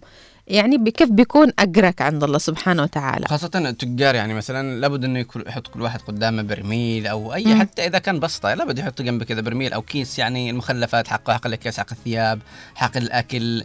آه لا يعني نشوف كل محل قدامه كذا أكياس قراطيس من طب ليش ليش كذا؟ إحنا ما ما نفذنا آه الواجبات اللي لازم نسويها. فما بالك إن إحنا نجي نفكر بط- بإن إحنا نتطوع عشان خدمة فلان أو مم. آه علان. لابد إن إحنا نركز إنه في أشياء واجبة لازم نسويها وبعدين نفكروا بالتطوع لكن إحنا نعرف إنه في ال- ال- العالم الإسلامي أو المسلمين بشكل خاص آه وصوا بأنهم يكونوا متطوعين. فالعمل الإسلامي أو العمل التطوعي في الإسلام له قيمة دينية آه حثت عليه الشريعه وبنت آه مدى الأجر بينت مدى الأجر آه، المترتب على هذا العمل التطوعي. نعم فعلا. هو إنه يعني ليس محصورا في قلب واحد. ولا في جهة واحدة بل هو شامل لجميع مناحي الحياة مما يجعل المجتمع المسلم مستفيدا من العمل التطوعي في جميع متطلبات الحياة. أنت لابد أنك تحاول تكون عنصر فعال في مجتمعك في محيطك في المكان اللي أنت متواجد فيه. يعني لما يذكر اسمك أنت مفروض تخيل أنت مثلا يذكر اسمك يقولوا يا أخي ذا إنسان مهمل إنسان يقدل أغراض يقدل أشياء ما يهتم بالنظافة العامة ما. يهتم بمكان عمله ما يهتم بالمحل. أنت في فرق لما إنك تسمع ذا الكلام وإنك تسمع والله هذا آه جار آه آه، طيب. خير جار خير جار يحاول إنه يرتب الأماكن يحاول إنه ينصح الناس يحاول إنه يقدم خدمة للناس يحاول إنه يساعد الناس. لكن الآن اصبحنا في ضيق يعني نفسي نفسي كيوم القيامة. لسه ما وصلناش يا جماعة. حاولوا أنكم تستغلوا هذه الدنيا بالعمل الصالح أنكم تسووا أشياء تفيدكم وتخدمكم آه، ليس آه، حاليا وإنما يعني قد يعني تكون أجر من الله تخدمك في الآخرة إذا أنت ما تشتهي حاليا. فعلا فعلا. آه، زي ما ذكرت أنت قلت آه، الدين الإسلامي هو حثنا على أن نكون متطوعين يعني ونكون نحب الخير للناس ونحب الخير للمكان اللي نحن عايشين فيه.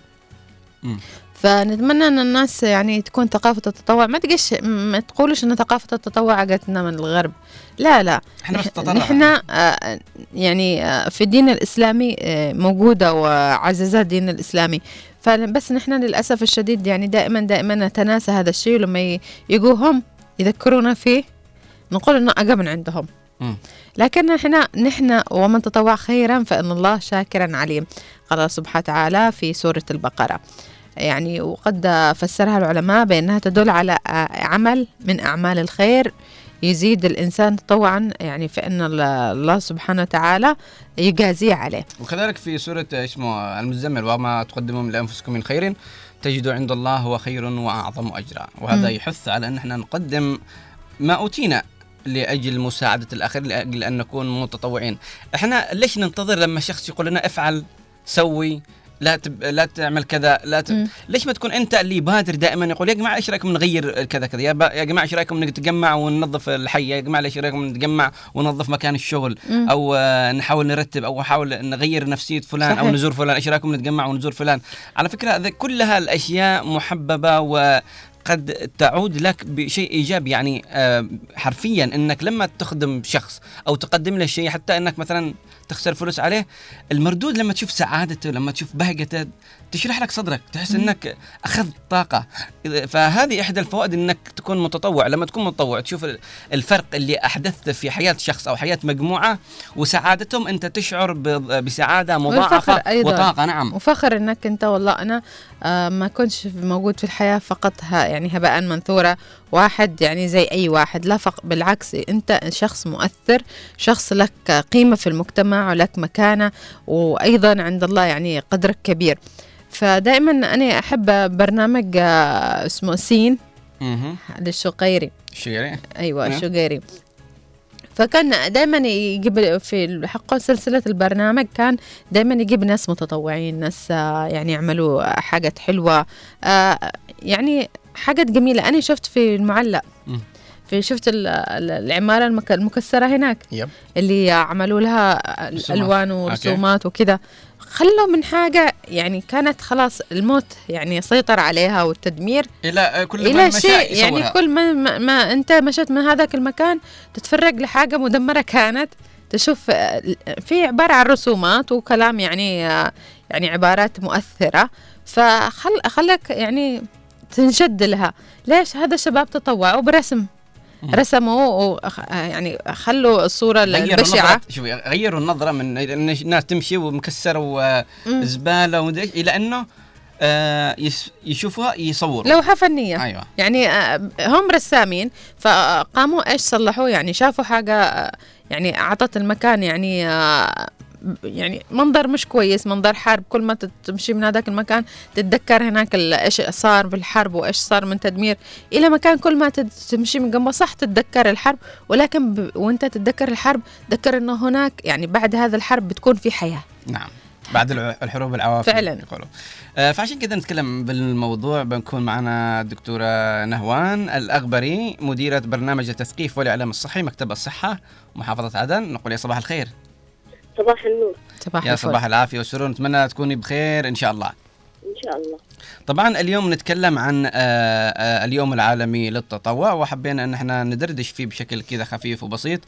فيعني بداية الأمر يعني هل هناك كان تطوع يعني في الجانب آه، الصحي؟ يعني خاصة إنكم في مجال الصحة. خلونا نبدأ الآن نتطرق في المجال الصحي ونبدأ من عن فجر الإسلام أو عندما كان في التاريخ الإسلامي. هل كان هناك تطوع في التاريخ الإسلامي في جانب الصحي؟ آه آه هو آه طبعا اليوم هو يوم العالمي للتطوع. آه يصادف آه، الخامس من ديسمبر مم. دائما خامس ديسمبر آه اليوم العالمي للتطوع من كل عام آه في هذا اليوم يجتمع المتطوعين في مختلف أنحاء العالم لتقديم المساعدة والخدمات المجتمعية والبيئية. وذلك بدون مقابل مادي ويهدف هذا إلى تعزيز الوعي بأهمية التطوع وتشجيع المزيد من الأفراد على الانخراط في العمل التطوعي. آه آه الإيجابي للمجتمع وعادة ما تنظم ما تنظم ال- المؤسسات والجمعيات آه العديد من الفعاليات في هذا اليوم طبعا فللفت الأنظار إلى آه آه يعني آه إن هذا اليوم هو اليوم.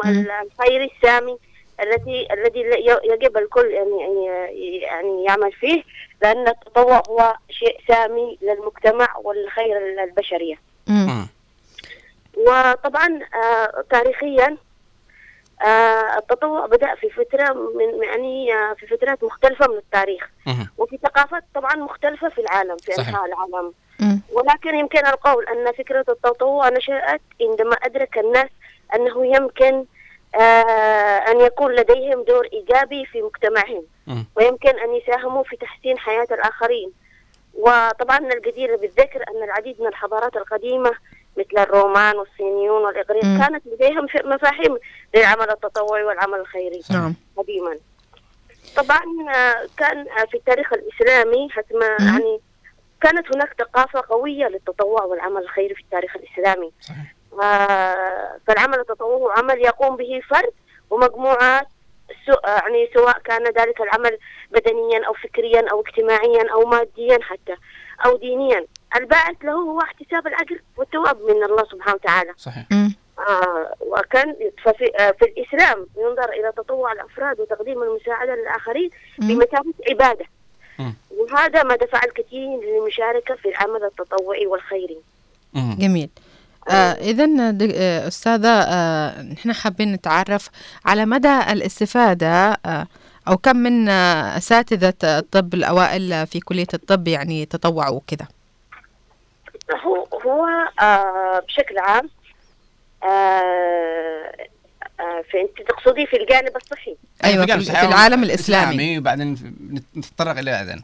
في, في العالم الإسلامي طبعا آه كان هناك طبعا في التاريخ الإسلامي كان هناك الكثير من التطوع في الجانب الصحي في التاريخ مم. الإسلامي. منذ الت- منذ يعني أول الإسلام منذ يعني تاريخ الإسلام كانت ال- كان العناية بالصحة والطب هو من أولويات المسلمين. ففي بدء الأمر قام النبي صلى الله عليه وسلم آه بتنظيم رعاية الجرحى والمرضى وتشجيع الناس على التطوع لمساعدة الآخرين في الحالات الطارئة.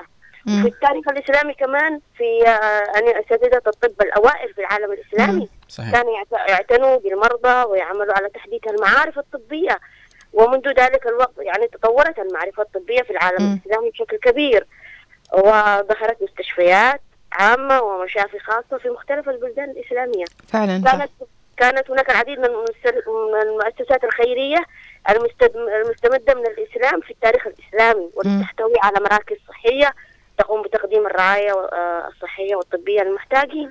وكان الأفراد يتطوعون فيها في هذه المؤسسات الخيرية ويساعدون في العناية بالمرضى والمصابين. جميل. كذلك من رواد من رواد الطب من رواد الطب وتدرس آه، في جامعات الغرب. آه، برضو من رواد الإسلام مم. الع- العرب المسلمين. صحيح.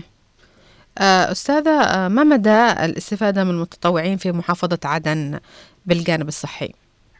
طبعا آه، يمكن أن يكون للمتطوعين في محافظة عدن واليمن بشكل عام وجود أثر كبير في الجانب الصحي. وهذا ما لمسناه فعلا في الواقع يعني. وخاصة في محافظة عدن. واجهت مح- محافظة عدن طبعا الكل يعني كلنا نعرف واجهت تحديات كبيرة في السنوات الأخيرة. بسبب النزاعات المسلحة والأوضاع الاقتصادية الصعبة و... صحيح. مما يعني كان الاحتياج إلى تعزيز الصحة في حاجة إلى الرعاية الصحية كانت في حاجة إلى تعزيز الصحة في المجتمع. آه، واحتياج واحتياج للمتطوعين في شتى المجالات الصحية. وكمان ممكن آه، من الممكن آه، القول أن للمتطوعين آه، قاموا بعمل يعني أو يقومون بالعمل على توعية الناس بأهمية الصحة والوقاية من الأمراض والتوعية وخاصة لما. يكون في مرض يعني آه حديث أو مرض أجا يعني آني في آه المحافظات؟ أيوه. آه طبعا هم يعني بشتى ال- الوسائل الاتصالية المتطوعين يعملون. ف- فزي زي ما قلت يعني آه، للوقاية من الأمراض والتوعية صحيح كلامك. وبالأساليب يعني السليمة للعناية بالصحة الذاتية وهو السلوك. السلوك الصحي الإيجابي. كما يمكن للمتطوعين العمل في المستشفيات كمان. مش فقط في التوعية أيضا في المستشفيات العمل في المستشفيات والمراكز الصحية لمساعدة الطاقم الصحي الطبي في رعاية المرضى مم. وتوفير الصحية وكمان يعني في العمل التطوعي كمتطوع العمل كمتطوع في مجال الصحة يمكن أن يساعد على تحسين آه، مهارات وخبرات المتطوعين مم. وجعلهم أكثر. إدراكا لأهمية الصحة في حياتهم الشخصية والمجتمعية. وبالتالي يمكن أيضا أن يساهموا في تحسين الوضع الصحي في المجتمع بشكل عام. جميل. والوقاية من الأمراض و آه، يعني آه، وذلك عن طريق تحسين معرفة الناس بالرعاية الصحية وإتاحة الفرصة للمرضى للحصول على الرعاية الطبية اللازمة. و فنحن آه، يعني طبعا من حد ما واجهنا صعاب في مواجهة أوبئة ومواجهة من ضمن أمثلة يعني نجاح المتطوعين أنهم يعني فعلا فعالين في الميدان آه العمل التطوعي فعال وينقذ حياة ينقذ حياة ويعزز الصحة ينقذ حياة وحياة يعني خفض الوفيات طبعا. خفض جميل. الوفيات أيضا بسبب العمل التطوعي. معنا مثل مثلا آه في عام آه في عام 2016 كان وباء الكوليرا. فقمنا بتدخلات اتصالية عبر المتطوعين توعية المجتمع بالسلوكيات الصحيحة للوقاية من المرض. فانخفض في نهاية يناير 2017 نتيجة لهذه التدخلات تدخل أنشطة الإعلام الصحي الاتصالية في التوعية عبر المتطوعين وأيضا بوسائل أخرى. انخفض انخفض إلى في انخفض في 2017 جميل. وانخفاض وباء حمى الضنك في 2017 صحيح، أيوة. نتيجة برضو الأنشطة الاتصالية والرسائل الوقائية مم. التي قام بها التثقيف الإعلام الصحي عبر المتطوعين وما زالنا إلى الآن إلى وقتنا نحن نواجه أوبئة ونعزز ال- الصحة فيها ولولا أننا الأنشطة هذه الاتصالية التطوعية لكنا في ن- يعني نغرق في أو- يعني أوبئة صحيح. يعني بنتيجة الجهل ولا- الحياتية الآن الاقتصادية ولا؟ فعلا فعلا فعلا. إحنا محتاجين لل- للمتطوعين في حياتنا إحتياج يعني كبير. آه، لكن عندي سؤال أستاذة. هل آه، يعني إيش يعرف آه، ه- إيش أكثر نسبة آه، متطوعين هنا في عدن أو في المحافظات؟ نسبة هل الإناث أو الذكور يعني أكثر الناس هم اللي بيروحوا للتطوع؟ والله يعني لا لا نستطيع أن نمي يعني نميز قد يكون ال- المتطوعات لهم دور كبير والمتطوعين الذكور برضو لهم دور كبير. فالمتطوعين يعني هم دورهم واحد هم لمن دورهم. أراد لمن أراد مم. التطوع. ولكن يعني أكثر اقبال إقبال الإناث أو هناك أنشطة هناك أنشطة تحتاج للفتيات أكثر. صحيح. مثل الزيارات المنزلية مثل ال- دخول في آه، أماكن ما يقدرش يدخلوا آه النسوية أيوة. وتوعية الأمهات توعية ال يعني في الجمعيات النسوية وممكن للأولاد يكون لهم دور في أنشطة آه برضو تساند هذه الأنشطة تساند صح. هذه الأنشطة تساندها لكن الأكثر آه آه، يعني حركة وأكثر قبولا طبعا النساء يعني الفتيات للنساء لأن الأم هي ال ال الأم تعتبر الأسرة تعتبر. المجتمع تعتبر المجتمع المرأة هي الأسرة هي المجتمع والرجل له دور كبير في مسان يعني مساندة أن يتغير السلوك إلى إيجابي. والذكور أيوة. لهم دور فعال في آه، في مثلا إذا تطوعوا في المطاعم. مم. يعني التوعية نحن التوعية في كل الاتجاهات في المجالات في نعم. كل الأماكن.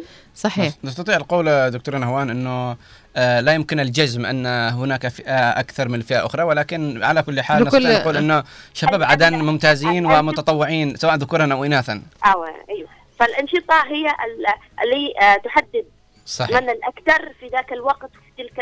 اللحظة آه، في النشاط نعم إذن دكتورة نهوان دعينا نت- نتحدث كمان عن ال- ال- العقبات اللي قد يواجهها المتطوع آه، هناك قد تكون عقبات ولكنها تدلل آه، عن طريق طبعا آه، هناك في كل مديرية مدير عام صحة في في المديرية و- وطبعا يقوم في تدليل الصعوبات للمتطوعين. برعاية مكتب الصحة. آه، طبعا نحن آه، برضو ال- المركز الوطني للتثقيف له دور في رفضنا بال ال- ال- ال- ال- البروشورات وال والبوسترات المساندة للتوعية. وهناك برضو طبعا آه، برعاية مدير عام مكتب الصحة في محافظة عدن.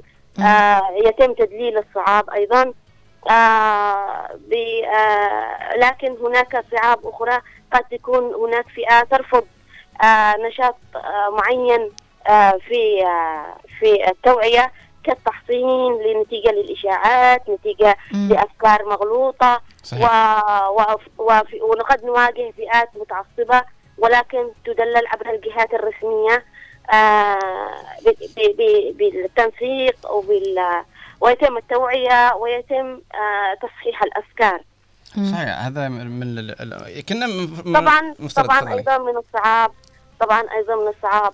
نحن نعمل آه، عدة آه، طبعا آه، تغي- نحن آه، آه، مهامنا هو تغيير السلوك السلبي الذي يؤدي إلى المرض إلى إيجابي بحيث يكون وقاية من المرض وقطع سلسلة العدوى إذا كان المرض آه، من الأمراض السارية مم. أو آه، اتباع آه، آه، سلوك صحيح إذا كان من الأمراض الغير سارية. مم. ولكن آه، آه، الأسباب ال- التي تؤدي إلى هذه موجودة.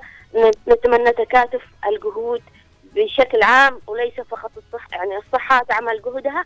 ونتمنى مثل البيئة المياه الصرف الصحي.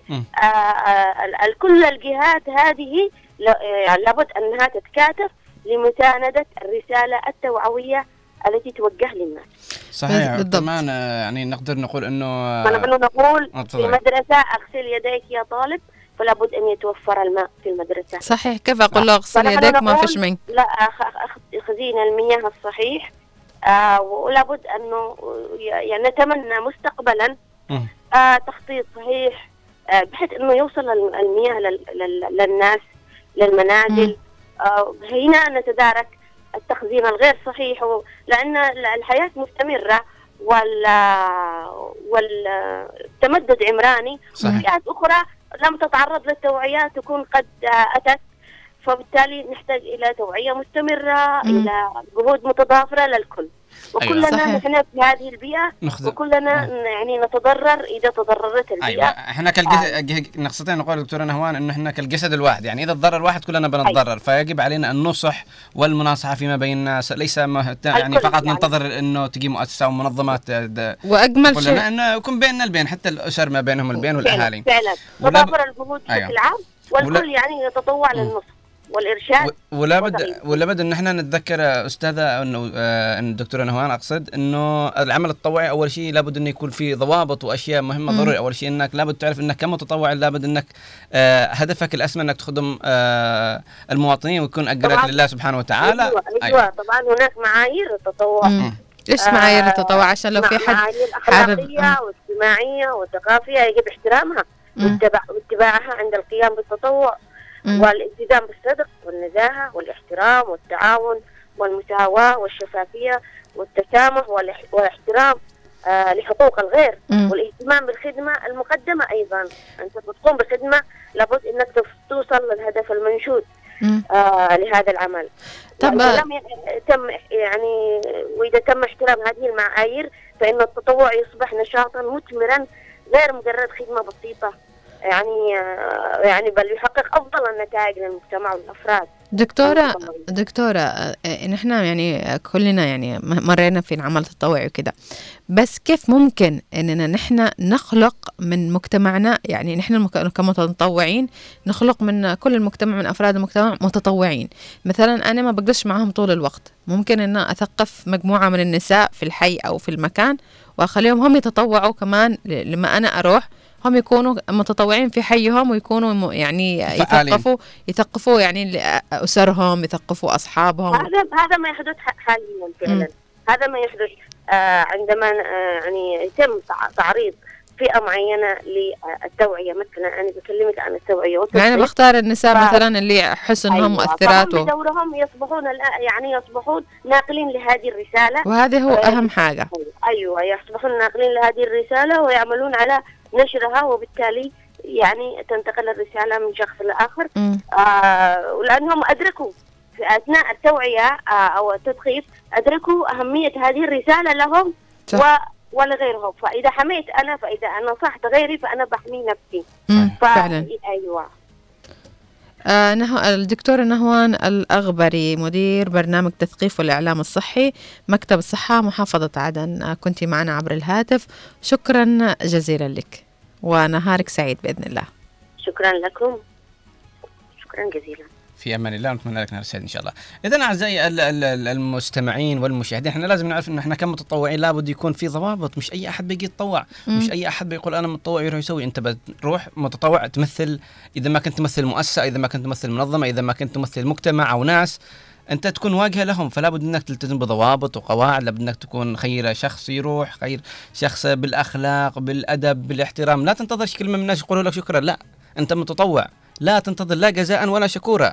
حتى وإن سبوك أنت متطوع دخلت لأنك متطوع مم. تخدم من ربنا سبحانه وتعالى صحيح ف... يعني لازم يكون عندي صبر أنا أنا اشتغلت أيوة. اشتغلت في منظمة واشتغلت قبل كده كمتطوعة في جمعيات خيرية و آه، يعني اشتغلت كمان كمتطوعة كصحفية في آه، مرفق ما المهم يعني كان لما أنت تنزل للميدان مم. تقابل مجموعة من الناس كثيرة. يعني ناس ممكن تستفزك وانت متطوع انت أيوة. واقع عشان تخدمهم ولكنهم يستفزوك آه في ناس يعني آه يعني تعامل معك معاملات آه كده وكلام بذيء أيوه تخيل. لازم يكون عندك انت الصبر. الصبر وعندك المرونة وعندك الحكمة كيف أنا أتصرف وكيف أخلق من هؤلاء الناس اللي يحاولوا إنهم يستفزوني إلى أصدقاء ممكن يساعدوني أيوة. يعني وأنا من خلال صراحة عملي في التطوع تعلمت حاجات كثيرة كثيرة كثيرة. تعلمت الصبر تعلمت إن كيف ممكن إنه يعني أنا عرفت إنه في عقول كثيرة مختلفة عن عقلي. مختلفة م- متخلفة أيوه. لا مش مخ... متخلفة مخت- عشان لا شوف بقول لك حاجة بقول لك حاجة. مختلفة عشان أنا من من من مختلفة. بقول لك لد- حاجة. نظرا لت- ل- ل- لطبيعة يعني آه، بيئتهم غير بيئتي تعليمهم غير تعليمي. آه، أنا كنت في بيئة مغلقة في فترة طويلة من الزمن وخرجت للمجتمع كمتطوعة. مم. فالتجربة هذه تعلمك الحاجات الكثير. أذكر في قصة من القصص إنه في كانت واحدة في كنت نشتغل في منظمة منظمة عالمية وكنا نروح التثقيف الصحي ون- ونوعيهم توعيات وكذا في المدارس أيام النزوح في حرب القاعدة في أبين. آه وكنا ننزل المدارس ونوعيهم وكذا. وكان معي دكتور يعني. فهذه كانت أنا ودكتور فريق ننزل لست مدارس. تخيل ست مدارس تحت عهدتنا وكل مدرسة فيها مجموعة كبيرة من الأسر. فكانوا في ناس يعني ممكن إنهم يعني يطاولوا عليك بحاجات كثيرة. فكانت واحدة كانت يعني آه آه نظرا للظروف اللي كانوا عايشين فيها. هم خرجوا من حرب كسروا بيوتهم استرقات وكذا. أنا كنت آه يعني أقول معاهم حق يعني إنهم يعني متوترين ومعاهم حق إنهم كانوا تعاملوا بعنف. أيوه. فيعني ال- المرأة هذه كل ما كنا ندخل المدرسة تقوم تصايح وتقوم تقوم. قال لي الم... كان الدكتور يقول مستغرب اني قلت له خليها لي. خليها لي. أنا بروضها. بالنهاية إيش سويتي؟ روضتها. ما شاء الله عليك. لا كيف إيش سويت؟ آه، في ناس يحبوا إنهم يكونوا هم المسؤولين. أيوه يعني يعني كلها مصدر اهتمام مصدر اهتمام. فاني رحت اهتميت فيها ورحت يعني أقول لها قسيت معها كثير وقسينا نتناقش وقسينا يعني وخليتها هي المسؤولة. فكنت أوعيها واثقفها وهي كان شخصيتها قوية المرأة. فكنت آه، يعني أكلمها يعني أعطيها رسائل كثيرة وأقول لها انت المسؤولة أمامي. يعني أنا أنا بكون أخرج من المدرسة هذه انت اللي بتكوني مسؤولة تسلمي زمام الأمور. أيوه فأنا باقي أسألك انت فخلاص رجعت يعني آه، المرأة بدأت تهدى وبدأت يعني آه، تمارس سلطتها على الناس اللي في المدرسة مم. فخلاص تروضت أوكي فأنا بقول لك يا أماني في ناس مختلفة زي ما قلتي مختلفة بالتفكير بالرؤية لربما ال- الوضع لربما الحضارة لربما المجتمع المحيط بهم يخلي أفكاركم مختلفة مم. وفي ناس متخلفة لأنها تكره إن الشخص يشوفوا شخص يفعل عمل خيري مم. يشوفوا إنه شخص يقوم بعمل خيري يساعد الآخرين هذا يعتبر آه، عدو لدود لهم. فأكيد في ناس متخلفة. وتكره إن إنها تشوف ناس يحبوا آه، يسووا الخير للآخرين. ففي زي ما قلت لك ناس مختلفة وناس متخلفة. فعلا. لكن أنت كمتطوع عليك أن تحتسب الأجر وتصبر مم. عشان تحتسب الأجر ويكون لك أجر. أما إنك تكون متطوع وتصايح مع هذا وتسب هذا وتتكلم مع هذا وتناقش وتدخل بجدال مع هذا أنت ضيعت كل الأجر اللي كنت ناوي إنك تسويه. أو إنك تروح تسوي بس عشان مظهر إنك يقول متطوع. أنا أنا ما تلاقيش أي اجر في بعضهم منهم يروحوا okay عشان بس. يقولوا إن أنا متطوع وفعل كذا صورة سيلفي وانتهى الأمر وأتصور story. مع أيوة. الناس اللي, اسمه وفعل أفضل صورة فوتوغرافيه كذا وأنا أفرح الناس مم. لا أنت هنا رياء وأعوذ بالله من الرياء. خلونا نقرأ رسائل بسرعة على بال ما ي... قبل أن ينتهي من الوقت. آه وضاح عبد الله بن عدن يقول يوم التطوع العالمي هو حدث سنوي يحتفل به في الخمس من ديسمبر من كل عام يهدف هذا اليوم إلى تشجيع وتعزيز ثقافة التطوع والعمل التطوعي حول العالم ويعتبر يوما آه، للتوعية والتشجيع على أهمية المساهمة الإيجابية في المجتمع من خلال العمل الطوعي. وفي هذا اليوم يتم تنظيم العديد من الفعاليات والمبادرات التطوعية في مختلف البلدان بمشاركة المنظمات غير الحكومية والمؤسسات العامة والأفراد. ويمكن أن تشمل هذه الفعاليات أعمال تطوعية في المجالات الاجتماعية والبيئية والصحية. والتعليمية وغيرها مثل تنظيف الشوارع والحدائق وزيارة المسنين والمرضى وتقديم الدروس التعليمية المجانية والمساهمة في حملات التوعية والتثقيف. شكرا لك يا وضاح. أبو شيخ يقول صباح الخير عليكم وأسعد الله صباحكم. من الأشياء التي صباحك. تحل المشاكل والاستفادة للناس التي هم بحاجة إلى التطوع بقيام المساعدات في شتى المجالات وله فائدة لخدمة الناس والمجتمع وهذا محسوب لك ومأجور عليه عند الله سبحانه وتعالى. ونشكر لمثل هؤلاء المتطوعين ودمتم بخير. صالح محسن بن محسن بن. شجاع. شكرا لك أبو الشيخ.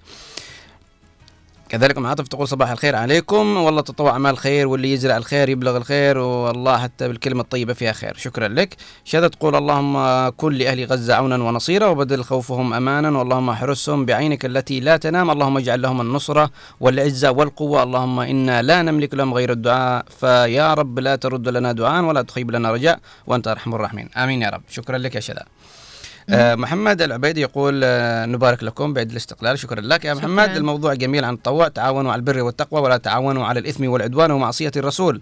وشيء جميل ان ننشر هذه الظاهرة في مجتمعنا ونعلمها أطفالنا من بداية آه إدراكهم للأمور في الروضة والمدارس عشان لما يكبروا آه يكون عندهم أهداف ومشاركة ومساهمة في المجتمعات.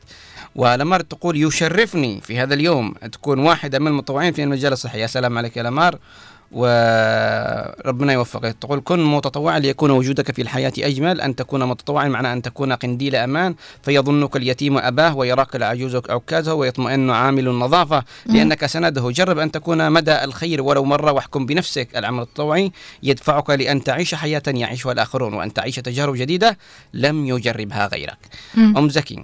تقول في مثل هذا اليوم العمل التطوعي بالجانب في كل آه، يحب المساهمة والفعالة الأفراد بتحسين تطور المجتمع والمساهمة الضرورية إلى أعلى مستوى مم. بالوعي والفكر الفعال لما يحقق من إنجازات ملائمة لمجتمعنا وإحلال اقتصاد اقتصادها أو اقتصادها ورفع مستوى بلادنا إلى الأفضل من مجتمع الرديء وزيارة المرضى ومساعدتهم بجميع المستشفيات والبيوت الفقيرة والناس المحتاجين آه، ورفع الأيادي العام ودفع الأيادي العاملة إلى التي ليس لها حدود إلى فهم الحياة التي يعيشها مواطنينا من فقر وتعب ورفع مستوى حياتهم كبشر مثل باقي البلدان. فتقول رسالة إلى فاعلين الخير، أحبتي أريد آه، إمكانية خياط كهربائي من فاعلين الخير إذا أمكن جزاكم الله خير. طبعا هذه أم زكي هي تعتبر. آه، في الرسالة أيوه هي مهندسة طيران أعتقد. صب- آه، أم ما زكي الله. أنهار حيدر عميد صالح الفضلي آه، هي أول مهندسة طيران في المجال الحربي في عدن. نتمنى لك التوفيق والنجاح وإن شاء الله رسالتك توصل. وردة محمود تقول بعتذر لحضراتكم كنت سامع البرنامج وأنا رايح الدوام ركز okay مش مشكلة. صباحك ورد.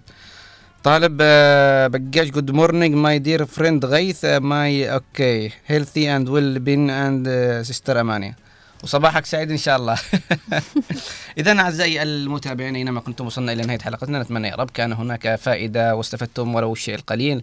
وإن كان هناك ما نسينا أو سهونا به فهذا آه، آه، نسينا سهوا وليس تقصيرا منا. صحيح. نتمنى يا رب النجاح والتوفيق ونتمنى لكم أن تكونوا فاعلين خير في هذا المجتمع وبذرة خير.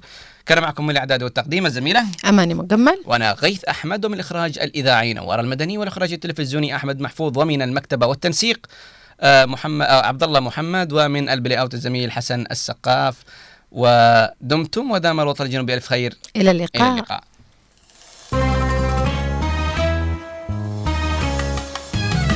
يا حبيبي سعد